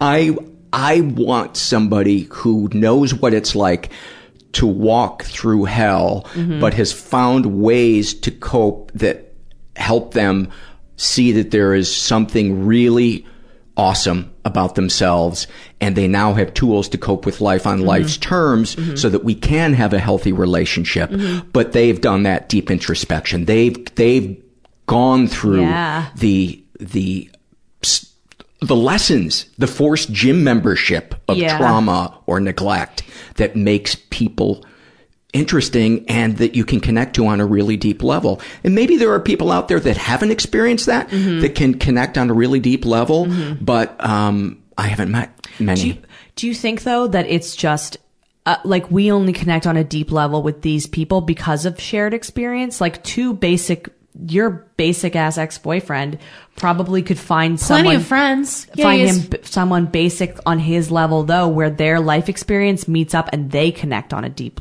on a deep level. I think a lot of it is just are do are you on my page? Like a lot of of of what attracts me to someone is instantaneous comfort. Like you're on my page in terms of uh, our conversation is great. You also like have some bullshit to level of my bullshit. If your bullshit is higher than me and I have to take care of you, no. If it's lower than me and you bore me, no. If we're like, or I right- feel like a freak around you. yes, exactly. Yeah. Well, yeah, that's We all have. Do you? I have interactions sometimes with people that I walk away and I'm like, oh, I feel like a dick. Like after that conversation, like I feel like I'm not a good person. Really? I or that whatever. all the time. Yeah, Mhm. and All then the I'm like, wow. Oh, so okay, so I shouldn't be spending time with that person. Clearly, you don't vibe. You're Yeah. not you're not on each other's frequency and it's it's quite rare to find someone who I think that's a thing about these two these two relationships. The reason why we stayed in them for as long as we did eh, it was because the connection was so good and there were so many parts of it that were really really fun uh the sex the conversation. Like you said he ch- he checked a lot of boxes for you. And so you were like i will i will compensate because i still want this because this is rare. Connecting to another person is rare. Yeah. And but the problem with that is you end up doing so much emotional labor that's not necessarily uh, returned. right well you know that now Yeah, I know that now. Yeah. So, well, you are recently out of a marriage. Yeah. How long have you been separated from your wife? Um, we split in August of 2016. Okay. And it's now, what, May of 2018. 18. Mhm. So It's hard to remember what year it is little, sometimes. little short of, of two years. Mm-hmm. Uh, one of the things that I wanted to, to chime in though is the sh- shaming yourself and doubting Mhm. after you, uh, you know, have an interaction with somebody. I don't have that with men. Mm. I've always been comfortable around men. Maybe Mhm. it's from playing sports my, Sure. my whole life. Mhm. Um, but I get it around women sometimes. Just Yes. in friendly interactions or romantic or both. Um, well, I have really uh, not had many romantic interactions since I um, split. Mhm. There was Yeah. there was a, a brief relationship that was long distance that Mhm. lasted about three months, Safety. and I didn't have those until I didn't have those until after the breakup, and then Mhm. it was the rumination that we were talking uh, Mhm. about when, that that you guys were sharing Yeah. of am I gross? Is is you know? D- Am I blind Uh-huh. about parts of myself, and this is just going to repeat until I die alone? Black and white cats. thinking, maybe a Uh-huh, little bit. Yeah, die will die alone. Yes. It's safer if I just die alone because then I never have to ask for someone to like me and then them, they say no. Yes, This it's- way it's safe. Exactly, which is similar to the thing I was talking about about being afraid to ask for help. Essentially, intimacy. I have a fear of intimacy. I have no fear of having intimacy in a conversation like we're having Mhm. because I know it's going to be a fixed amount of time. Mhm. You will go on your way. Uh, It's I, performative. I yes, Yeah. there's it. There's nothing open ended Mhm. about it. I know the rules, and for the most part, Yeah. and it's that is safe to me and it's a way for me to get that part Sure. of me met. But ultimately it's not enough because after my guests leave Yeah. whether they're male or female or when i'm not at my support group i'm sitting on my couch um sometimes enjoying my life being happy to play guitar or work on the podcast. But there's other times that there is a part of me that feels um, that really longs for someone to share it with, not from a place of of emptiness and who am I, but just um, It would be nice. it would be nice. Yeah. it would be nice. So I'm not desperate. Yeah. No. Um, and I think one of the signs is that I'm on um, two dating apps, Mhm. and I'll go days sometimes w- forgetting to check them, Mhm. which Mhm. I think is healthy. Yeah, I think so too. You're That's not- a good spot to be in generally because, Yeah. and you don't have the notifications sent to your phone also. Um, I actually I do. Oh. Um, but if Oh. I haven't gotten a notification, You're not in a day or two, for it. yes. Ah, so it okay. could be a somebody replying to uh, a conversation, Mhm. Sure. but not a no- notification because I think I have the conversation one turned Yeah. off, and I only have yeah, the. that's such a good spot to be in because then you're not like being obsessive about it and then you only have to look when there's actually a prospect. and you're only engaging with people who you actually feel like a, a real possibility of connection. You're not just like forcing at mass speed, which a lot of people do on there. And I've been guilty of that. It's extremely addictive. Uh huh. But I, another thing I wanted to ask you, or just a general thought about men intimacy, that whole that whole gamut, because there's a lot to that. But I wonder, uh, Uh, like we we talk a lot about our friendship, like as two females, we have permission because we're women to be so emotional with one another. We sleep in the same bed. We've seen each other naked. We share Yeah, to level to level and no one ever questions us or calls us gay or shames us for that because we're two females men i feel as if we we there's a lot of conversation right now about toxic masculinity and what part of it you guys are responsible for and Mm-hmm. i'm not here like apologizing for men and saying like it's not their fault Andrea, don't be a male apologist. i'm sorry you know i, I you know i love apologizing and obsessing and constantly talking about men. Uh, but I think there needs to be acknowledgement that people view men emoting as icky or weak in a way that it, they don't with women.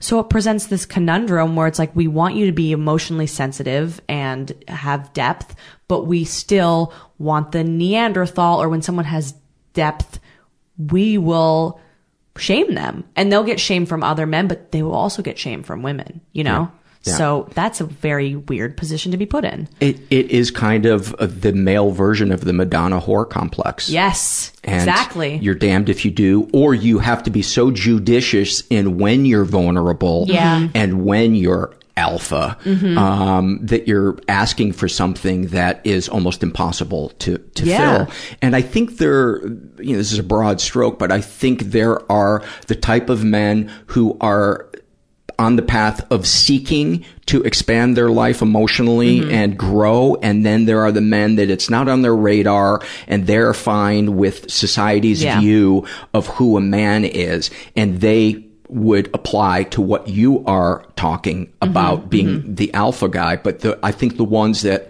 um, are in support groups, in therapy, Mhm. um, trying to grow, it, that's, that's where it gets difficult for us because it's it's just a lot more complicated and we have those both sides to ourselves. I have the side of me that gets into uh hockey fights Mhm. and then I have the side that is doing the podcast and telling somebody you're a beautiful survivor and Mhm, we both mhm. got tears in our eyes and Mhm.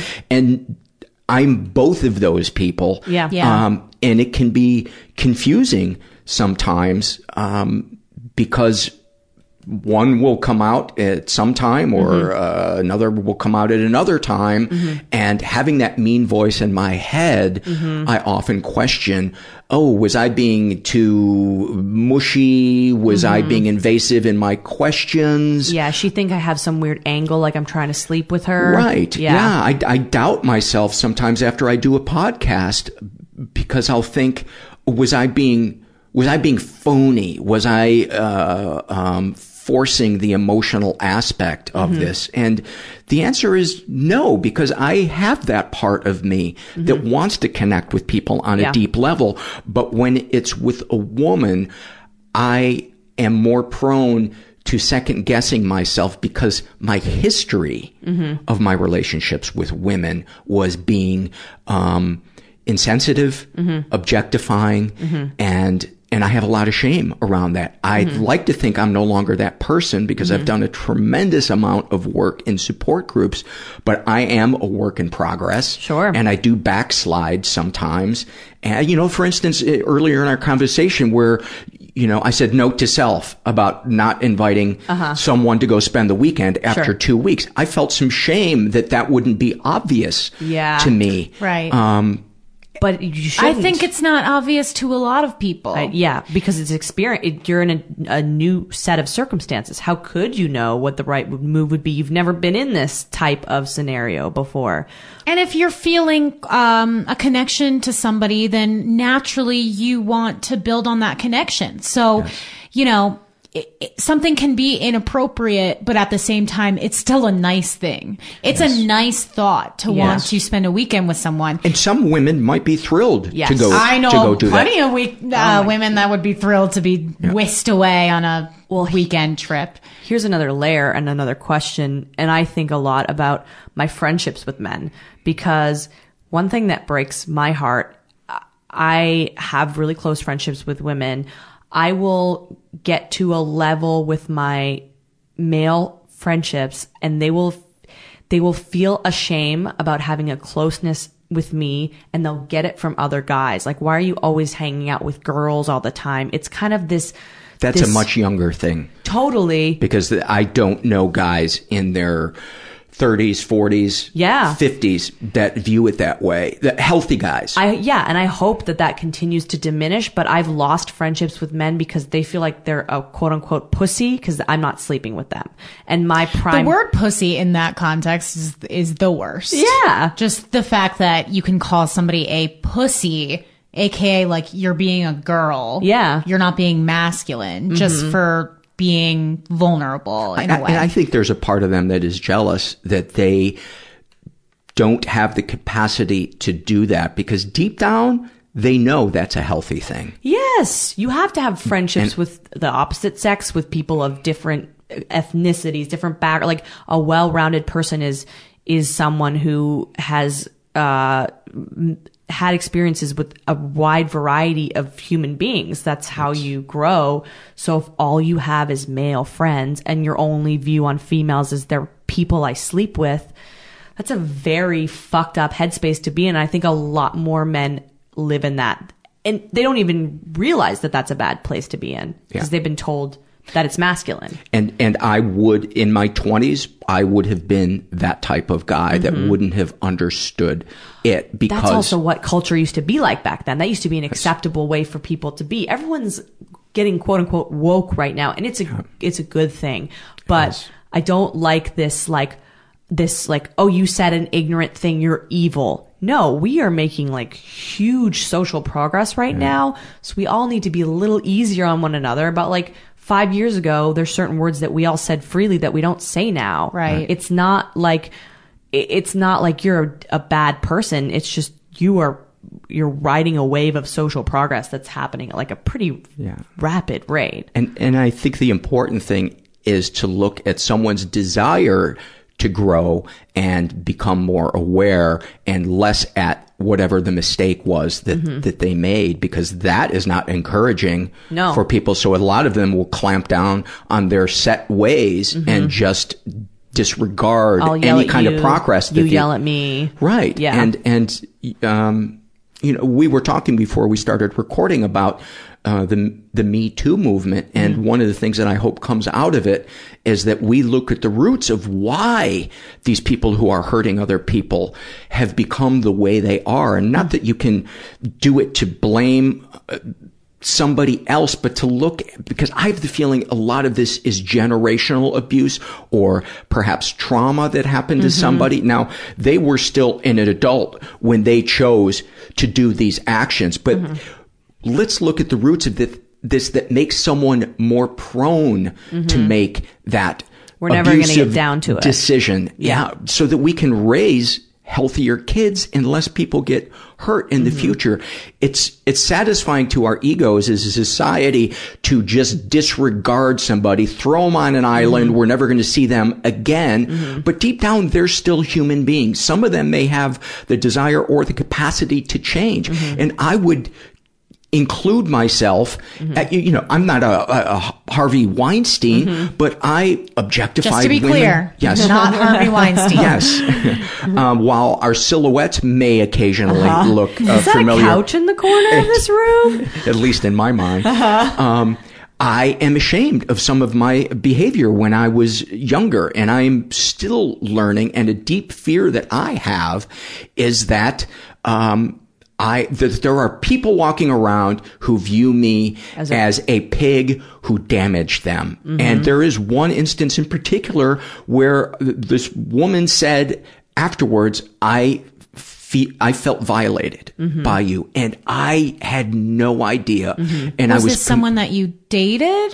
no, it was a one night. It was a stand. one-night stand? Mhm. Yes, and I I was um, completely taken aback by it, and I apologized Mhm. uh, profusely, but I still. Um, Did she? it haunts me that Mhm.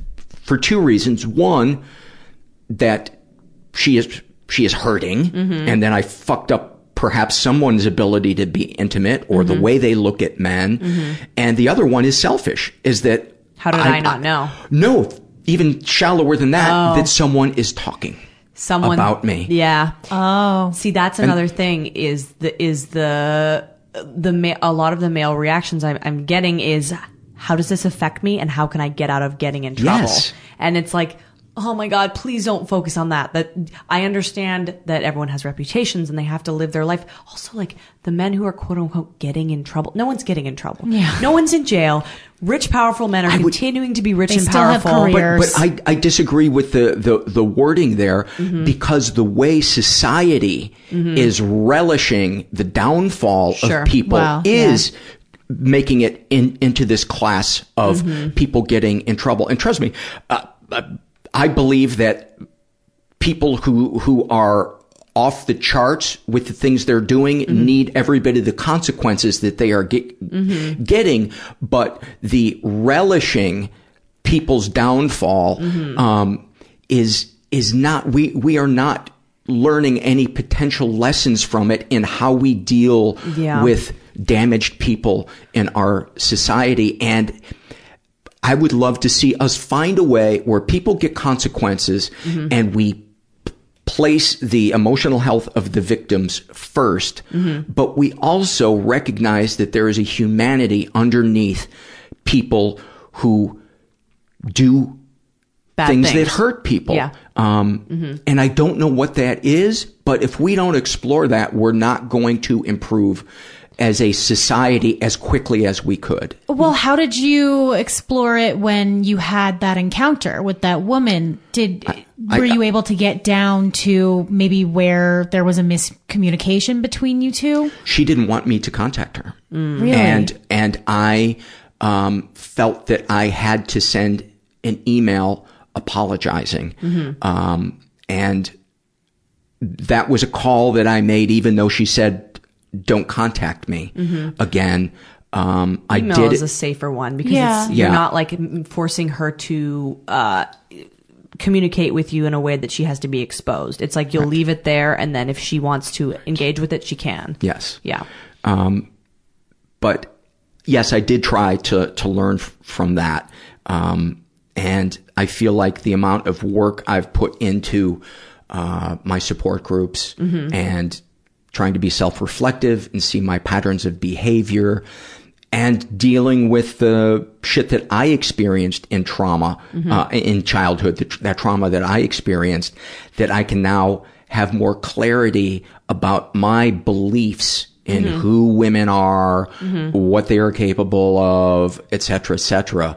That has changed. So I give myself credit for saying, this cannot be ignored. I need to Mhm. take responsibility for it. I can't change the past, but what I can do is try to see that I'm not that that person anymore. But there's a fear in me that I am still more of that person than I think I am, Mhm. and that's the mean voice in my head. But I'm not always sure that that that Mhm. there isn't some truth to that. That I am still um, there's a pig part of me Mhm. left, and that s- brings me shame. It makes me feel kind of uh, scared, Mhm. and and maybe that contributes to me being comfortable sitting on my couch. Well, here's the thing too: is that it, everyone, everything. I, I, I'm learning a lot about. Um, a, a friend of mine interviewed someone who who did a dissertation on sexual assault, and um, I sat in the interview because I was really curious about it, and I'm like, what exactly? Because I can't fathom that. I've also like been socialized and raised in a female perspective. Mm-hmm. We don't really. We're not grabbing ass. We're not grabbing ass. We we are capable of other ways of damaging people that Sure. are With emotions, pretty. Machiavellian, high level We're shit. manipulative. Oh yeah. So I'm not saying women are angels, but it, it, this is just a way that I I'm not familiar with at all. So I'm curious about it. And the woman the woman who was interviewed said that men are not again it goes back to this men it, it men are told that be, emoting is unattractive and doesn't conform to their gender. It's not something that you should be doing. Mm-hmm. You should be keeping everything together. Don't be embarrassing. Don't be crying. Don't, my dad used to say don't make a scene when i would cry. It is viewed as like an outburst and it's unattractive. So they have these emotions. There's no where to place it a lot of the ways like people say that women are emotional men are emotional but their emotions usually come out in anger because that's mm-hmm. acceptable male emotion. Anger is one of the ways that it is you can still maintain masculinity mm-hmm. but you can release the hellstorm of whatever the fuck is happening below mm. the surface. But there's no growth in it. no anger is a, a like it's like a level one emotion Yeah. Total Yeah. lizard brain. total lizard brain. But if that's your so if that's your only um, output level is being angry, then the other way to emote as a man is to have sex. They like it, they get relief from sex. It validates their ego. They're connecting with another person, but they're also remaining this like There's power too. Yeah, There's a power I was just dynamic. going to say there's a sense of control. Exactly. So it's if you're too a very basic, not super emotionally involved or nurtured man, if your two paths to finding relief in this world are anger and sex, rape to you is almost like cathartic, and that seems fucking crazy to me. But they don't. They're not. They feel as if I think a You're lot of talking a, a predatory males or all males? uh, predatory males. Okay, because I was going to say, Yeah. uh, No, no, No, of course okay. you don't. feel- But I'm saying on a on a base level, an uninvolved predatory male who's maybe come from an abusive home, whatever, Mm-hmm. like is it only at a certain level? Rape to them is seems like a release. They don't even really view the woman as a part of the equation, and I think not the human part. not the, the human. woman. Yeah, it's like I can't. I'm overwhelmed. The testosterone is going. I Mm-hmm. I can't. I can't talk about anything. I, I can't. It's probably like uh, when you're feeling so many emotions that you just burst out crying. Like Yes. you can't control it. You can't control like no matter Rape where you is are. crying. Yeah, It is. Yeah. they're It having is. a It's good rape. Yeah. it it is uh i believe uh, you know obviously uh, you know it's a form of violence it's it's not a reflection of horniness but it is how some people deal with It's a pain. power outlet. it's how mm-hmm. they deal with pain mm-hmm. and and I think I had never considered that. I always viewed rape as like this really kind of malicious, evil, thing, and I think that's where we go wrong. Is that we, like you said, we put this person in a corner. They're a pig. They're a rapist. They're evil. They're separate from us. They're not even like human. They need to be kept in cages and away, sequestered away from hmm. society.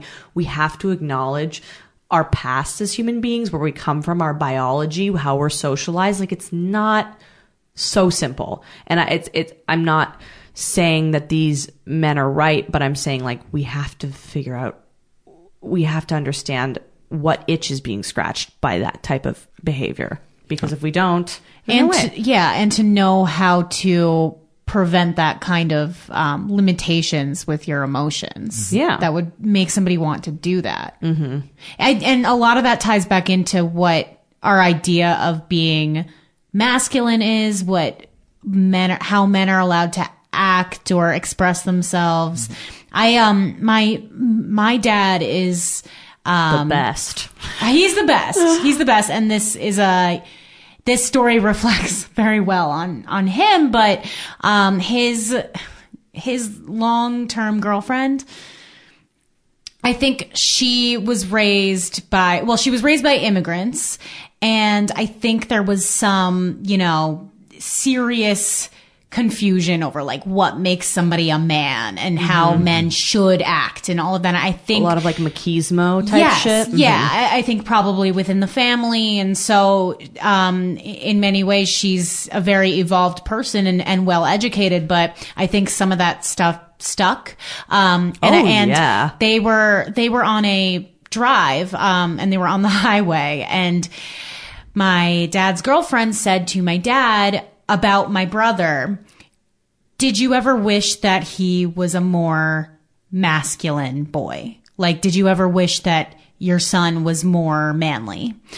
My brother has never been into playing sports. He didn't like, um, you know, a, a lot of that, like stereotypical. He doesn't like watching sports or playing sports. Like, that's really, that's the, and he's also like very, um, super sensitive. sensitive. Um, Very- he's very like touchy, huggy, whatever. Um, so I, I could see, I could see how somebody would say that.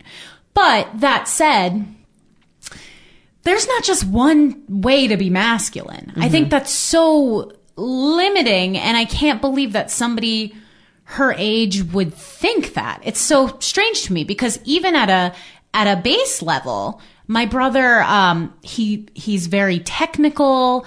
He loves uh you know video knows- games and computers and yeah, he's a good um, provider. He has a great job. yeah, he's, very um um protective. He's always been so protective of me and my sister. There are just so many ways that I He is masculine. He is masculine.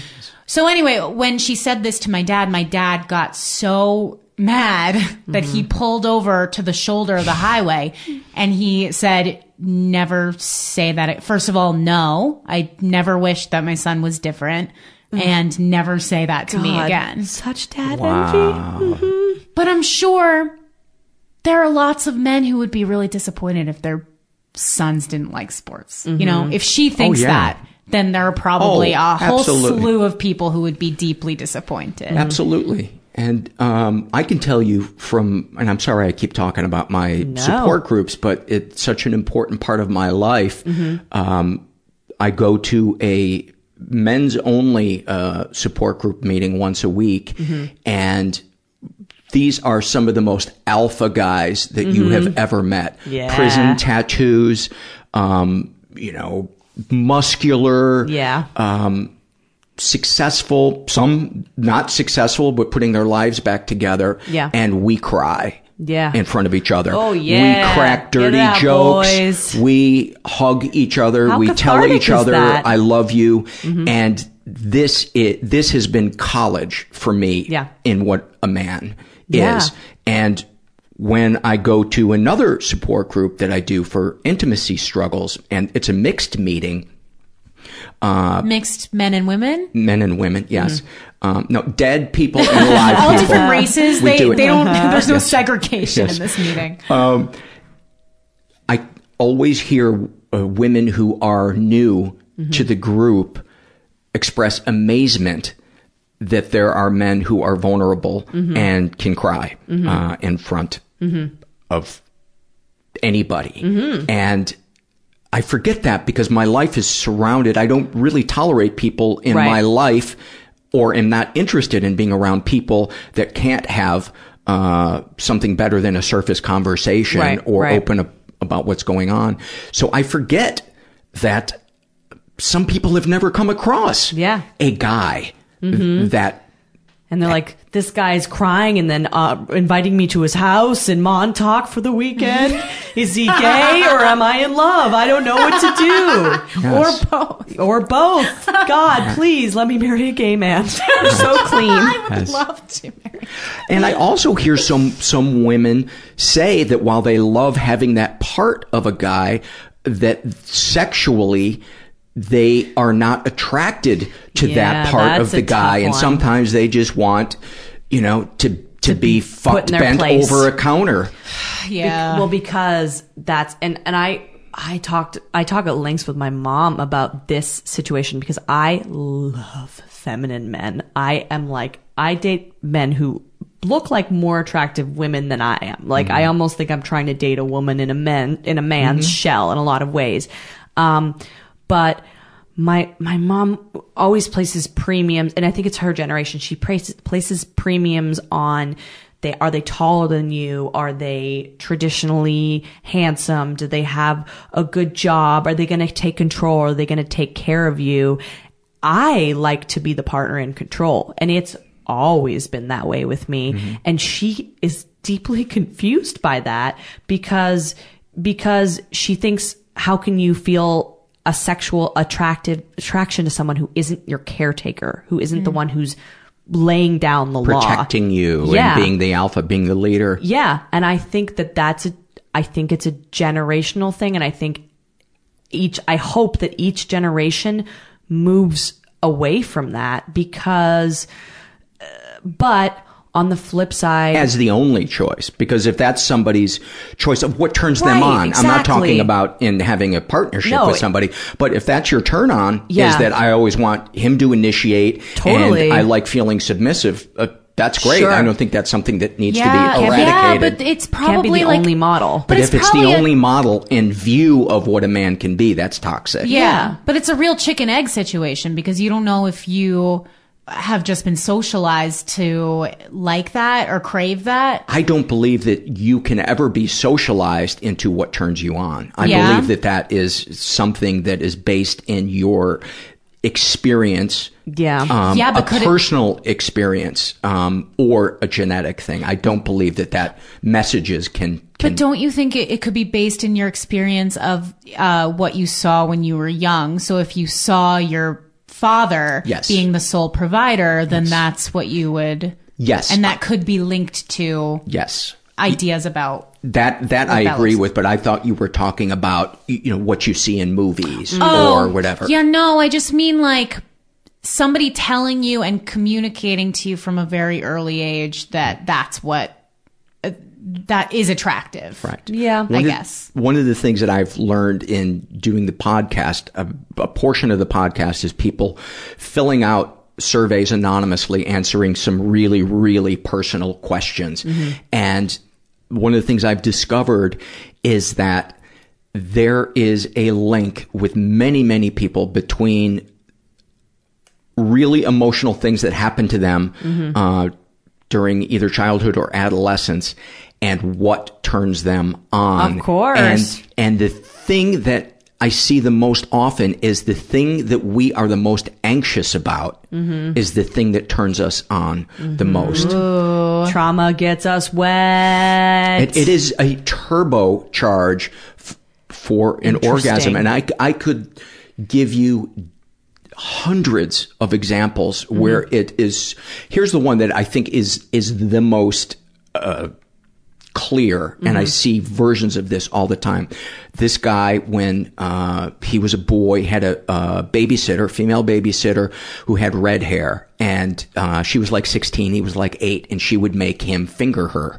And the only thing that he can come to is pornography where fingers are being inserted to a vagina with red hair. wow Yeah, that's a pretty one to one. Yes. Yeah. Cause But- and effect. But I, um, I see often uh, people who are um, feminists. Um, it's super important to them. And the only thing that really gets them off is uh, rape fantasies. And they feel like that takes away from what they are.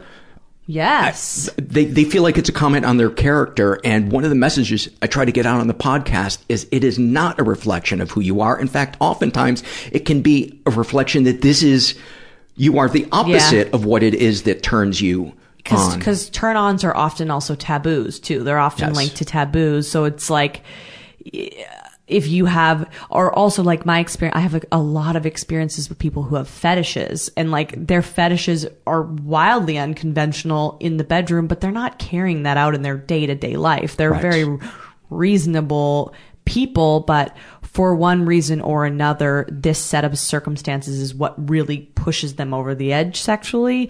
Doesn't mean that they're a pervert or a freak. Right. It's just it's like what you do with it. yeah, of course. And I, I think going back to the the feminist point of view too, it's like I'm trying to right now I'm trying to untangle myself from it a little bit because I try to watch porn less now because I find porn is really violent. Like across the board, it seems to be getting more and more It really Yeah. does. violent. Yeah. It's it's very uh, choking, BDSM. The woman is treated is defiled, and that's kind of like the standard. There are parts of that to me that are hot, and I cannot deny that, but I need to step away from it so that when I have sex with people, I'm like, am I doing this because I do like it, or am I doing this because porn is like this, and I think this is what men want, and this is uh, I think what I want. I I, I think I'm like, I think it's going to take me years to really know how much of this has been just conditioned and how much is really what I want. I don't know. to me, the answer is in how much does it turn you on? Mhm. Because, you know, if your arousal tells you Mhm. what is important to you, I, Yeah. I've never been aroused by what somebody Yeah. else is aroused by. Now, it can be pleasurable to me being with a woman and indulging her in her fantasy. Mhm. Yeah. That, but that more is arousing to me emotionally than it is physically. turning her on. Yeah, I think maybe I'm f- I am less so faking it now with men. I used to be like I like this. This seems to be the style that you guys like and that society and now I'm like okay, I'm going to stop faking it and actually see what I like. you're like uh, you're like Julia Roberts in Runaway Bride how, when she discovered what kind of eggs she liked because she was just saying that she liked the style of eggs that all her past lovers liked, and it turned out she only likes eggs Benedict. I don't want to be punched in the face anymore. You want you want Benedict. Benedict turns you on. I have been so uh, illuminated in many areas of sexuality, uh, especially uh, women's sexuality, in reading these surveys. And the one that surprised me the most was how many women enjoy degrading Mhm. porn. And uh, I think so many people would be shocked to know that. Obviously, not women who are turned on by that, but perhaps other women who've never had that conversation with someone else, Mhm. or men. Mhm. And it it's so important, I think, for us to destigmatize whatever it is Mhm. that turns us on, because the shame about that.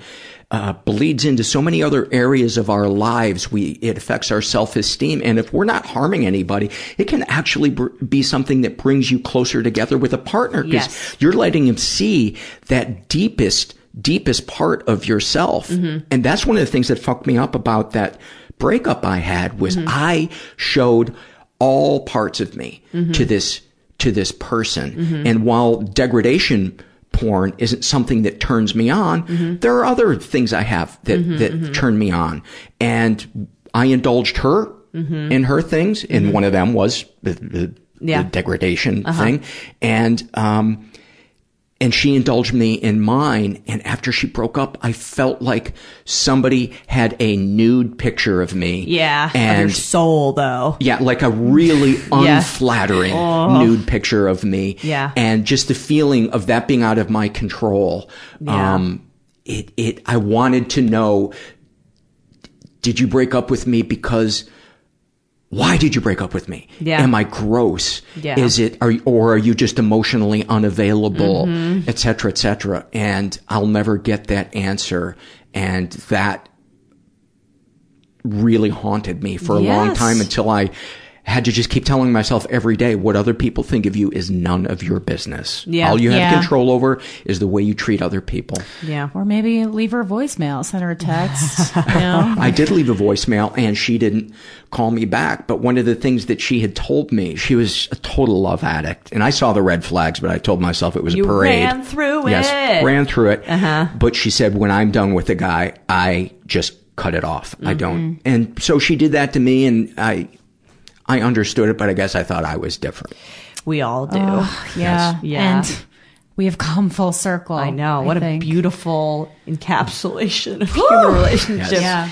I Is knew Paul would get in deep with us. I feel like it's hot. Mhm. On our way over, we're like, we usually do uh, pretty extensive research on our guests, which we did, but like usually we kind of come up with like, okay, if they're not ready to emote with us, or or they're gonna, they're not gonna be able to come on our level, we need to come up with some points. And we were like, Paul's gonna be able to get. Paul's got points. Paul's Paul's gonna jump right. Paul's pretty pointy. The fuck in with us, and we appreciate it so much. Yes. this is a wonderful conversation. And uh, I'm so glad that you guys gave me an episode of my podcast Yes. from, from doing this. This is to me like what a great podcast episode is is just a conversation Yeah. and people getting vulnerable. Yeah, totally. And- Paul, uh, Paul's podcast is called the Mental Illness Happy Hour. I'm assuming people can download that wherever podcasts are yeah, available. yeah. And uh, your guys' podcast is called uh, Hot Mess. Mhm. The Hot Mess Comedy Hour. And um, thank you guys so much for uh, this awesome conversation. Thanks Thank for joining us. It's, a, comedy, podcast. And and now let me introduce you guys Okay. for my Yes. uh, podcast. Um, Yes. And give me your full names. Oh, Andrea. I love that we know all this shit about Uh-huh, each other, and I'm like, and who, who, And who are, are you? you? What's This in, is a, what's in a name? Why are you in my house? this is like an emotional one night stand. Uh-huh. Yeah. Oh yeah. That's what it's like. Uh, Andrea Allan. Okay. Yes. Emily Lubin. Okay. I am here with uh, Emily Allen. Andrea Allan. Emily Lubin. Don't I- worry about it. I am here with Andrea Allan Mm-hmm. and Emily Lubin, and they do the Hot Mess Comedy Hour. Mm-hmm. And we had originally uh, thought we were going to do two separate episodes, me being on their podcast and then then being on this one. And our conversation was just so nice and back and forth. Uh, we have decided to just release A this mega episode. yeah uh, Collaboration. a collaborative one. So what you're seeing is uh, uh, what what would they call this in broadcast TV? A crossover. Yes. Yeah. Like um, like when Urkel was on Step by Step. Mm-hmm. Yes. She Same always has idea. great references. They always come way out of left field, and you're like, "Where is this?" Co- oh, wow!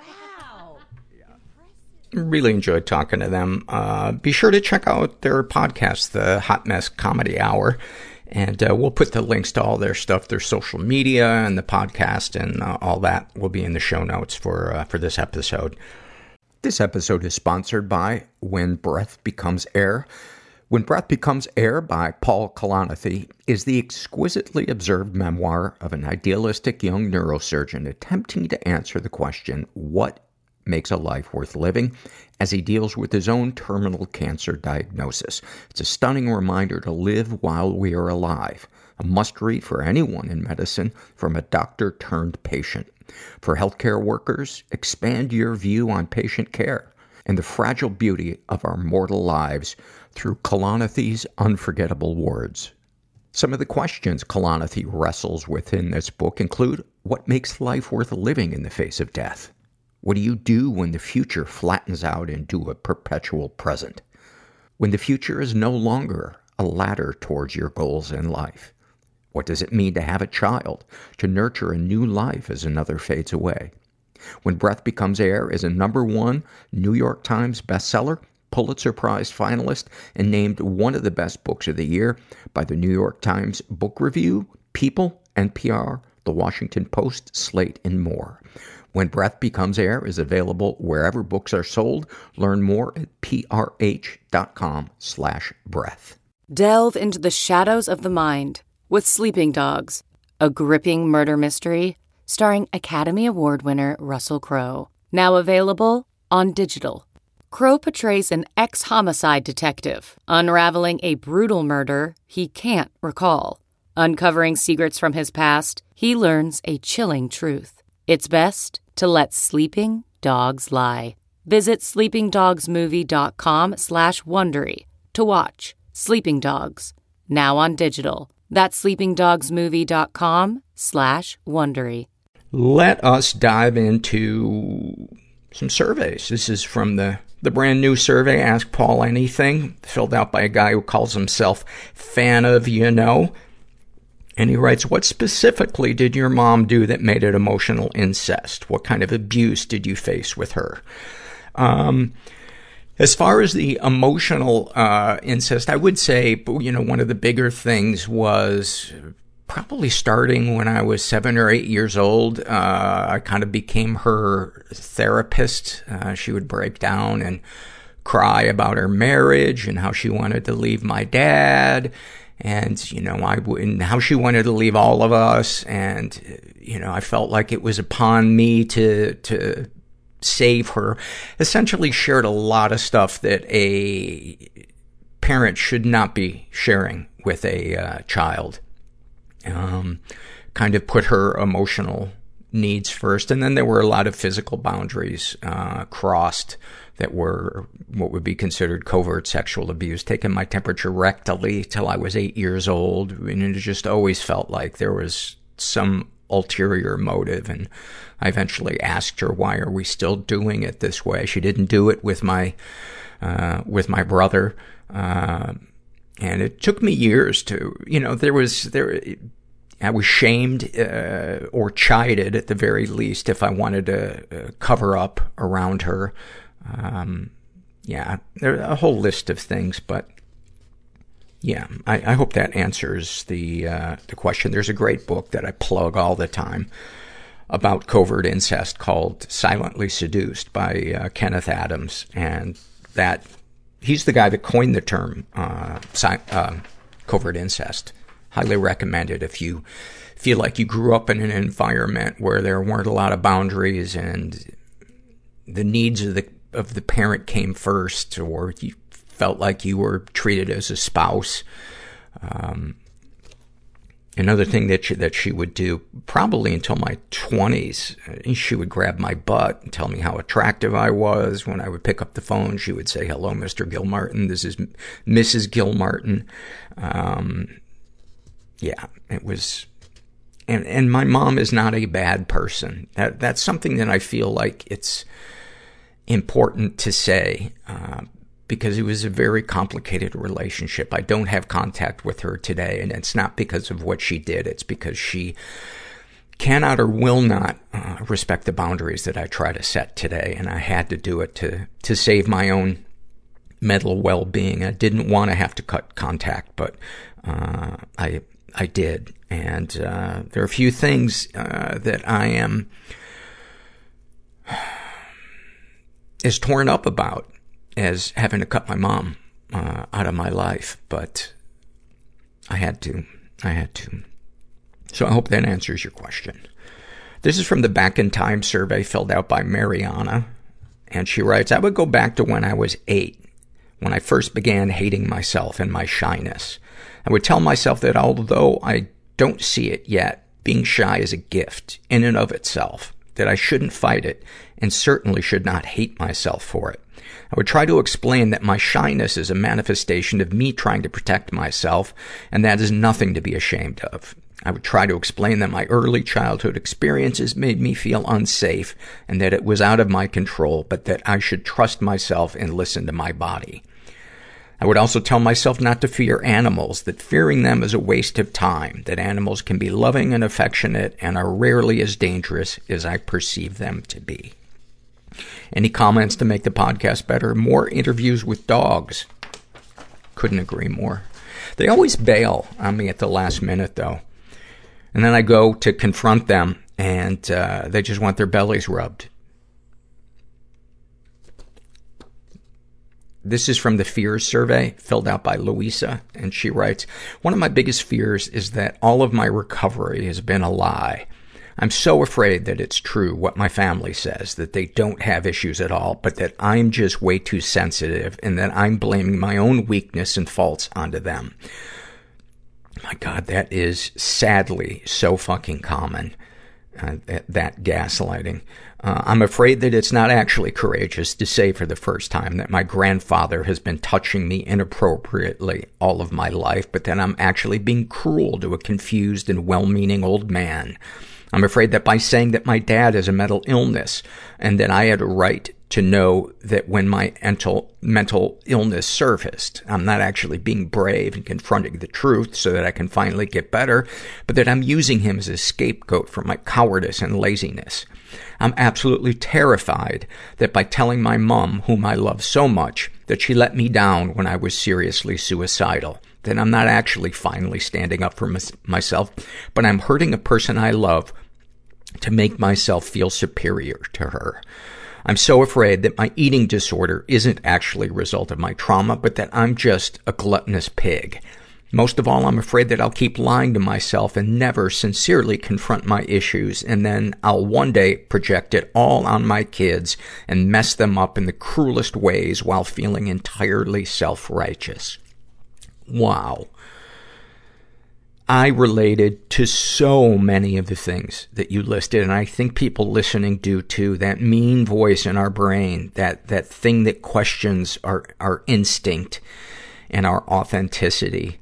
Um, and in a way, a bit of that voice is a healthy thing to, to be open-minded and to look at things from all angles. But to come to the conclusion that these are the truths is so cruel to, to yourself. Um, there's so much healthiness that you are displaying, uh, by protecting yourself as an adult. And I, I think it, it speaks to the voice that gets ingrained in us by emotionally stunted caregivers. Um, that mean voice is going to be there for years saying, nah, you're just a baby. You just need to suck it up. But I uh, just want to, I want to give you a high five for breaking, breaking the cycle. This is from the love survey filled out by Tired Tater Tot, and they write, I love waking up before the alarm goes off. I love smoking a joint and relaxing when the kids are at school. I love a freshly made bed with clean sheets. I love a good laugh, the kind that makes you sound like a dying seal. I love being able to drink my coffee while it's hot without any distractions. I love a steaming hot shower after a long day of fighting a war inside my mind. I love being able to eat food without knowing the calorie count so I don't feel guilty for it. I love my daughter's sleepy eyes in the morning as she wakes up with an innocent smile and nothing else in the world matters. Oh, those are awesome. Thank you for those. This is from the Shame and Secret survey filled out by a guy who calls himself extra mundane. He identifies as straight. He is in his 40s, was raised in a totally chaotic environment. Uh, ever been the victim of sexual abuse? Some stuff happened, but I don't know if it counts. He doesn't elaborate. He's also been physically and emotionally abused. He writes, Dad was a violent, unpredictable, alcoholic, cluster B nightmare. I was maybe 11 or 12 and had been mowing all day with a ridiculous taped together tiny Toro push mower. He ran up behind me to kick me in the ass, one of his favorite hobbies, caught me mid stride and buried his steel toe boot squarely in my balls, dropping me like a sack of potatoes right there in the yard because I wasn't quote mowing a straight line. Another time I was riding the dirt bike around the yard dropped it on a slick patch, and bent the brake handle out maybe an inch or so. He was always big on, if you do something, tell me. So I rode up to the house and found him wasted and swaying in the garage to show him. With my hand still on the grip, he bent it back, using my fingers as a fulcrum, break, breaking the ring and pinky finger on my right hand, all while staring me directly in the eyes, daring me to react. I had to sit there on the bike and silently listen to my own fingers snap. The thought of riding a motorcycle still gives me panic attacks 30 plus years later. Wow. Wow. That is heavy. Any positive experiences with the abuser? No. Darkest thoughts? Strictly ideation, but filing a notch between the barrels of a side-by-side 12-gauge shotgun to perfectly fit the bridge of my nose. This has lulled me to sleep on many a dark night. Darkest secrets. I was emotionally and physically abused by my last girlfriend for five years. Sexual fantasy is most powerful to you. I'm pretty vanilla, but fantasize about being sometimes cruelly dominant. What, if anything, would you like to say to someone you haven't been able to? I would love to sit my dad down and have story time, but cannot say with total assurance that I could restrain from violence. Besides, he's in his 80s now, withering away under the dark cloud of alcohol-induced dementia. He is suffering more than what I could bring by his own hand. What, if anything, do you wish for? To have money to periodically recede from society. Have you shared these things with others? I've shared them with my therapist. She is wonderful. How do you feel after writing these things down? After a year plus of an EMDR, most of these traumas are like bombed and burned out buildings. Writing them here feels like progress. It affirms that they no longer re-traumatize me. It's like I'm leaving part of the rubble behind. Thank you for that. What, if anything, would you like to share with someone who shares your thoughts or experiences? You are your most powerful when you finally accept your powerlessness. Wow, dude. Dude. That. As, as hard as some of that stuff was to read, that, that is just one of the best surveys.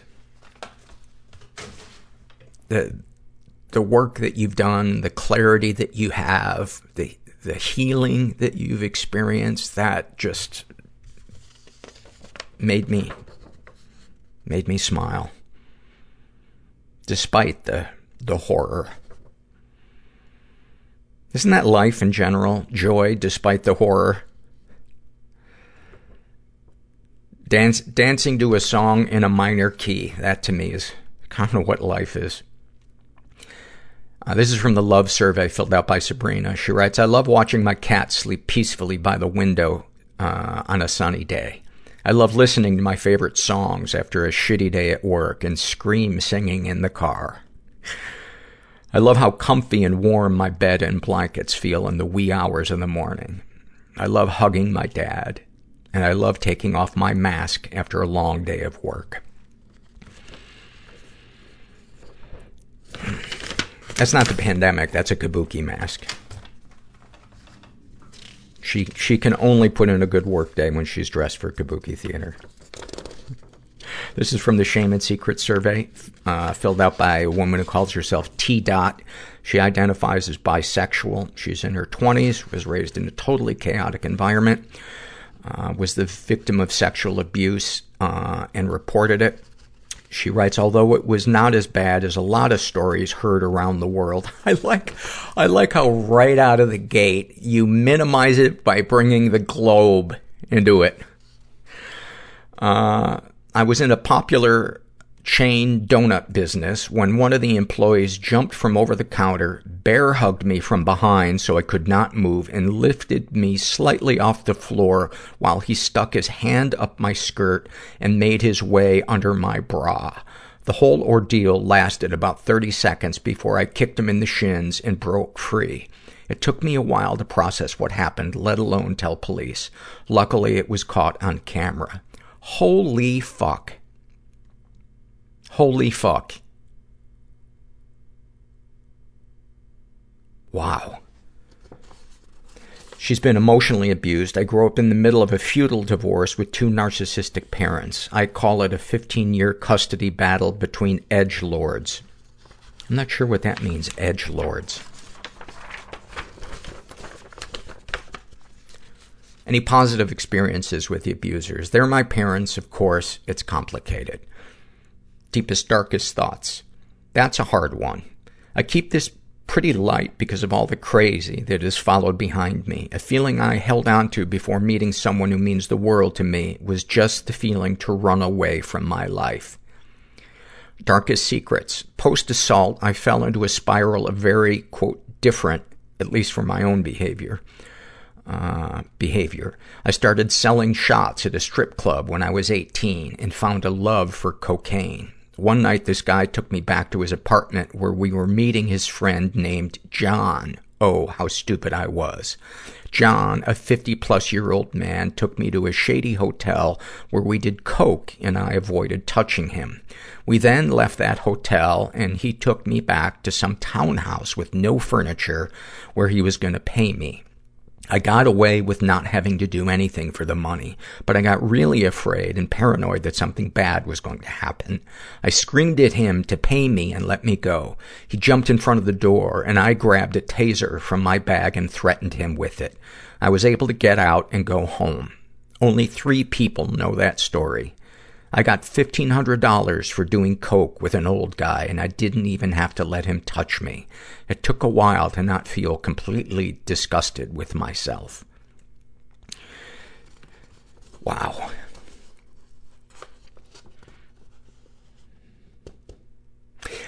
And it's amazing too how, you know, when, when we don't want to look at the effects of something on us emotionally, we'll look at the, the surface things, like the $1,500 or, you know, I shouldn't have done this, I shouldn't have done that. Instead of the, the issue of this guy standing in front of the door. Yeah.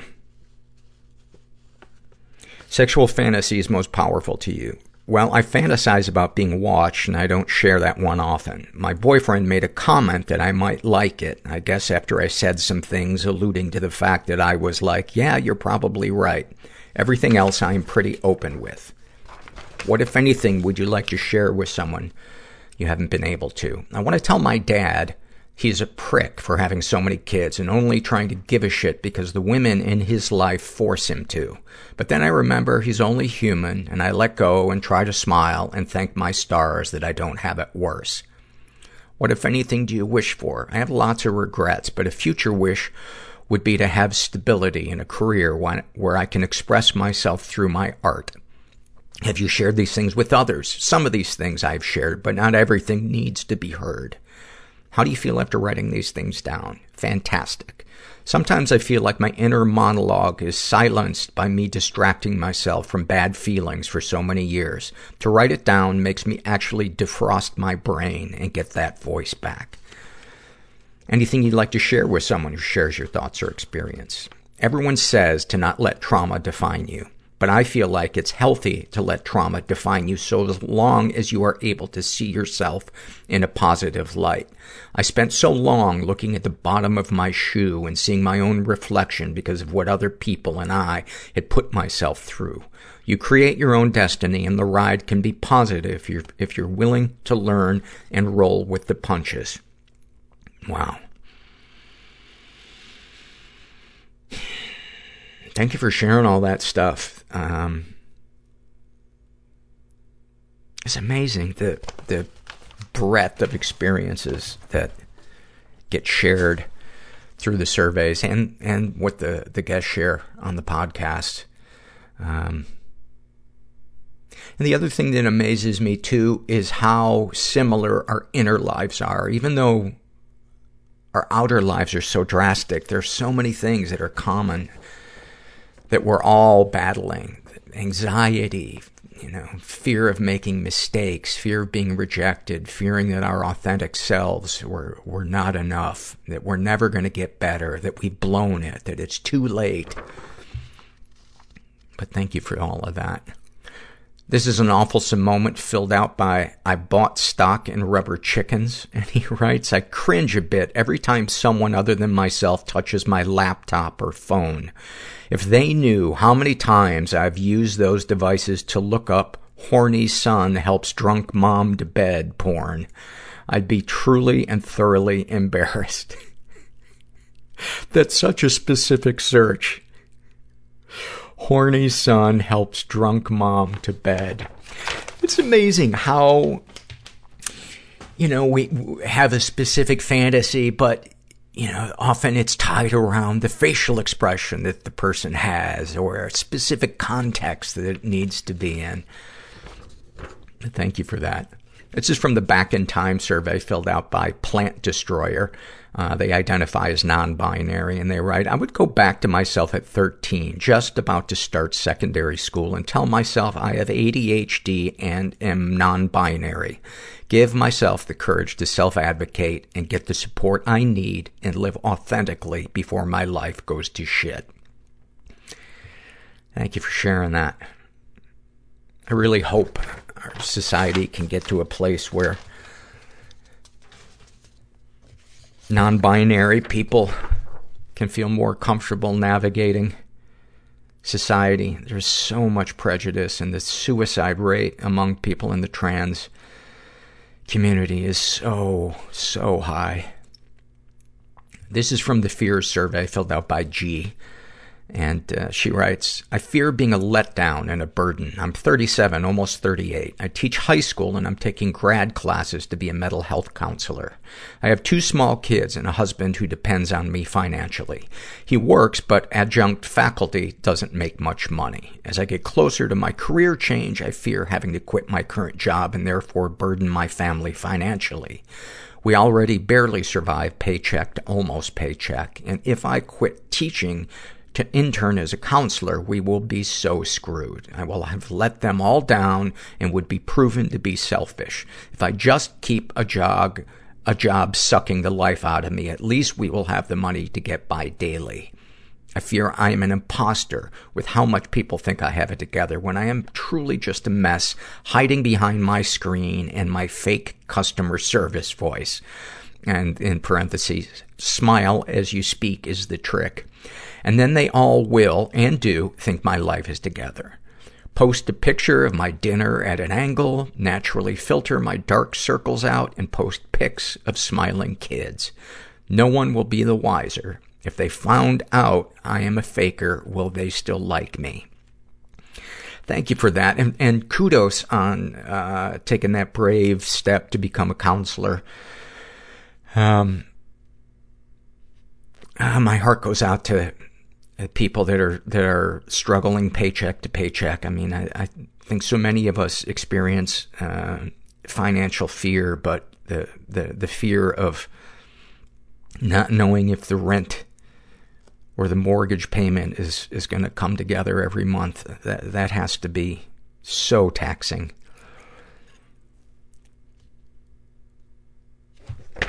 And the imposter syndrome. Oh man. That's what Facebook should just be called. This is from the Fears survey. This might be my favorite name ever. Filled out by a woman who calls herself Lumpy Space Pig. That needs to be the name of a band. Uh, and she writes, I fear that my mom has given up and I don't know what to do or say to help her. I fear that she and my aunt and sister, who all live together, are feeding off of each other's depression and codependency. None of them are working, and they are not great with the money they do have. I fear that they will have to move out and have nowhere to go, and it will be up to me to help with that problem. That is such an important topic the dysfunctional family that we feel responsible for. You know, and it would be different if they were senile or literally unable to take care of themselves, but, you know, enabling somebody or feeling like we're responsible for somebody who's entirely responsible for getting their own shit together. It's so difficult to navigate. And it's so easy to see in somebody else's experience, but so difficult to see in our own because we don't want to see the people we love in pain. But we resent them for not getting their shit together. You know, a support group for some codependency might, might be a good, a good call. I bet it could help you. One of the things that I do when I'm being codependent is I imagine the, the roles being reversed and I say, would I expect this person, you know, to, to come be my savior? And the answer is almost always no. And finally, this is from the happy moments filled out by Adidas, who is gender fluid. And they write, I met my sister for the first time in six months. Just having come out to her, she luckily was in town and told me to come over whenever I could come. I came the following evening. I came in the door and was greeted by the biggest, warmest, most comforting hug of my life. It was so validating, and to not even have to say anything, to feel truly loved and seen and accepted. We went into the kitchen, and she opened the fridge to reveal an attempt at a freaking rainbow cake. She had made a deliciously cute Rice Krispie marshmallow cake covered in pale icing with colorful sprinkles all around and told me all about her brave attempts and future, more structured attempts we could try together. I was filled with such overwhelming joy and just pure emotion that someone cared enough to go out and buy stuff to make a cake that she knew I would love especially since I had been very casual about it and she had understood how much it meant and basically made me a private coming out party. Ah. Ah. Thank you for, for sharing that. I just love hearing moments of acceptance, whether it's somebody sharing about their struggle with a mental illness or being non-binary or whatever, whatever it is that they're afraid of being judged by or they're struggling and feel alone with. I just love it when somebody, somebody comes and sees them and validates them. And if you're out there and you're feeling stuck, uh, you're not alone. You're not alone. And thanks for listening. Everybody I know is bizarrely beautifully Everybody fucked up I in some know weird is way. bizarrely beautifully fucked up in some weird way. Bizarrely beautifully fucked up in some weird way.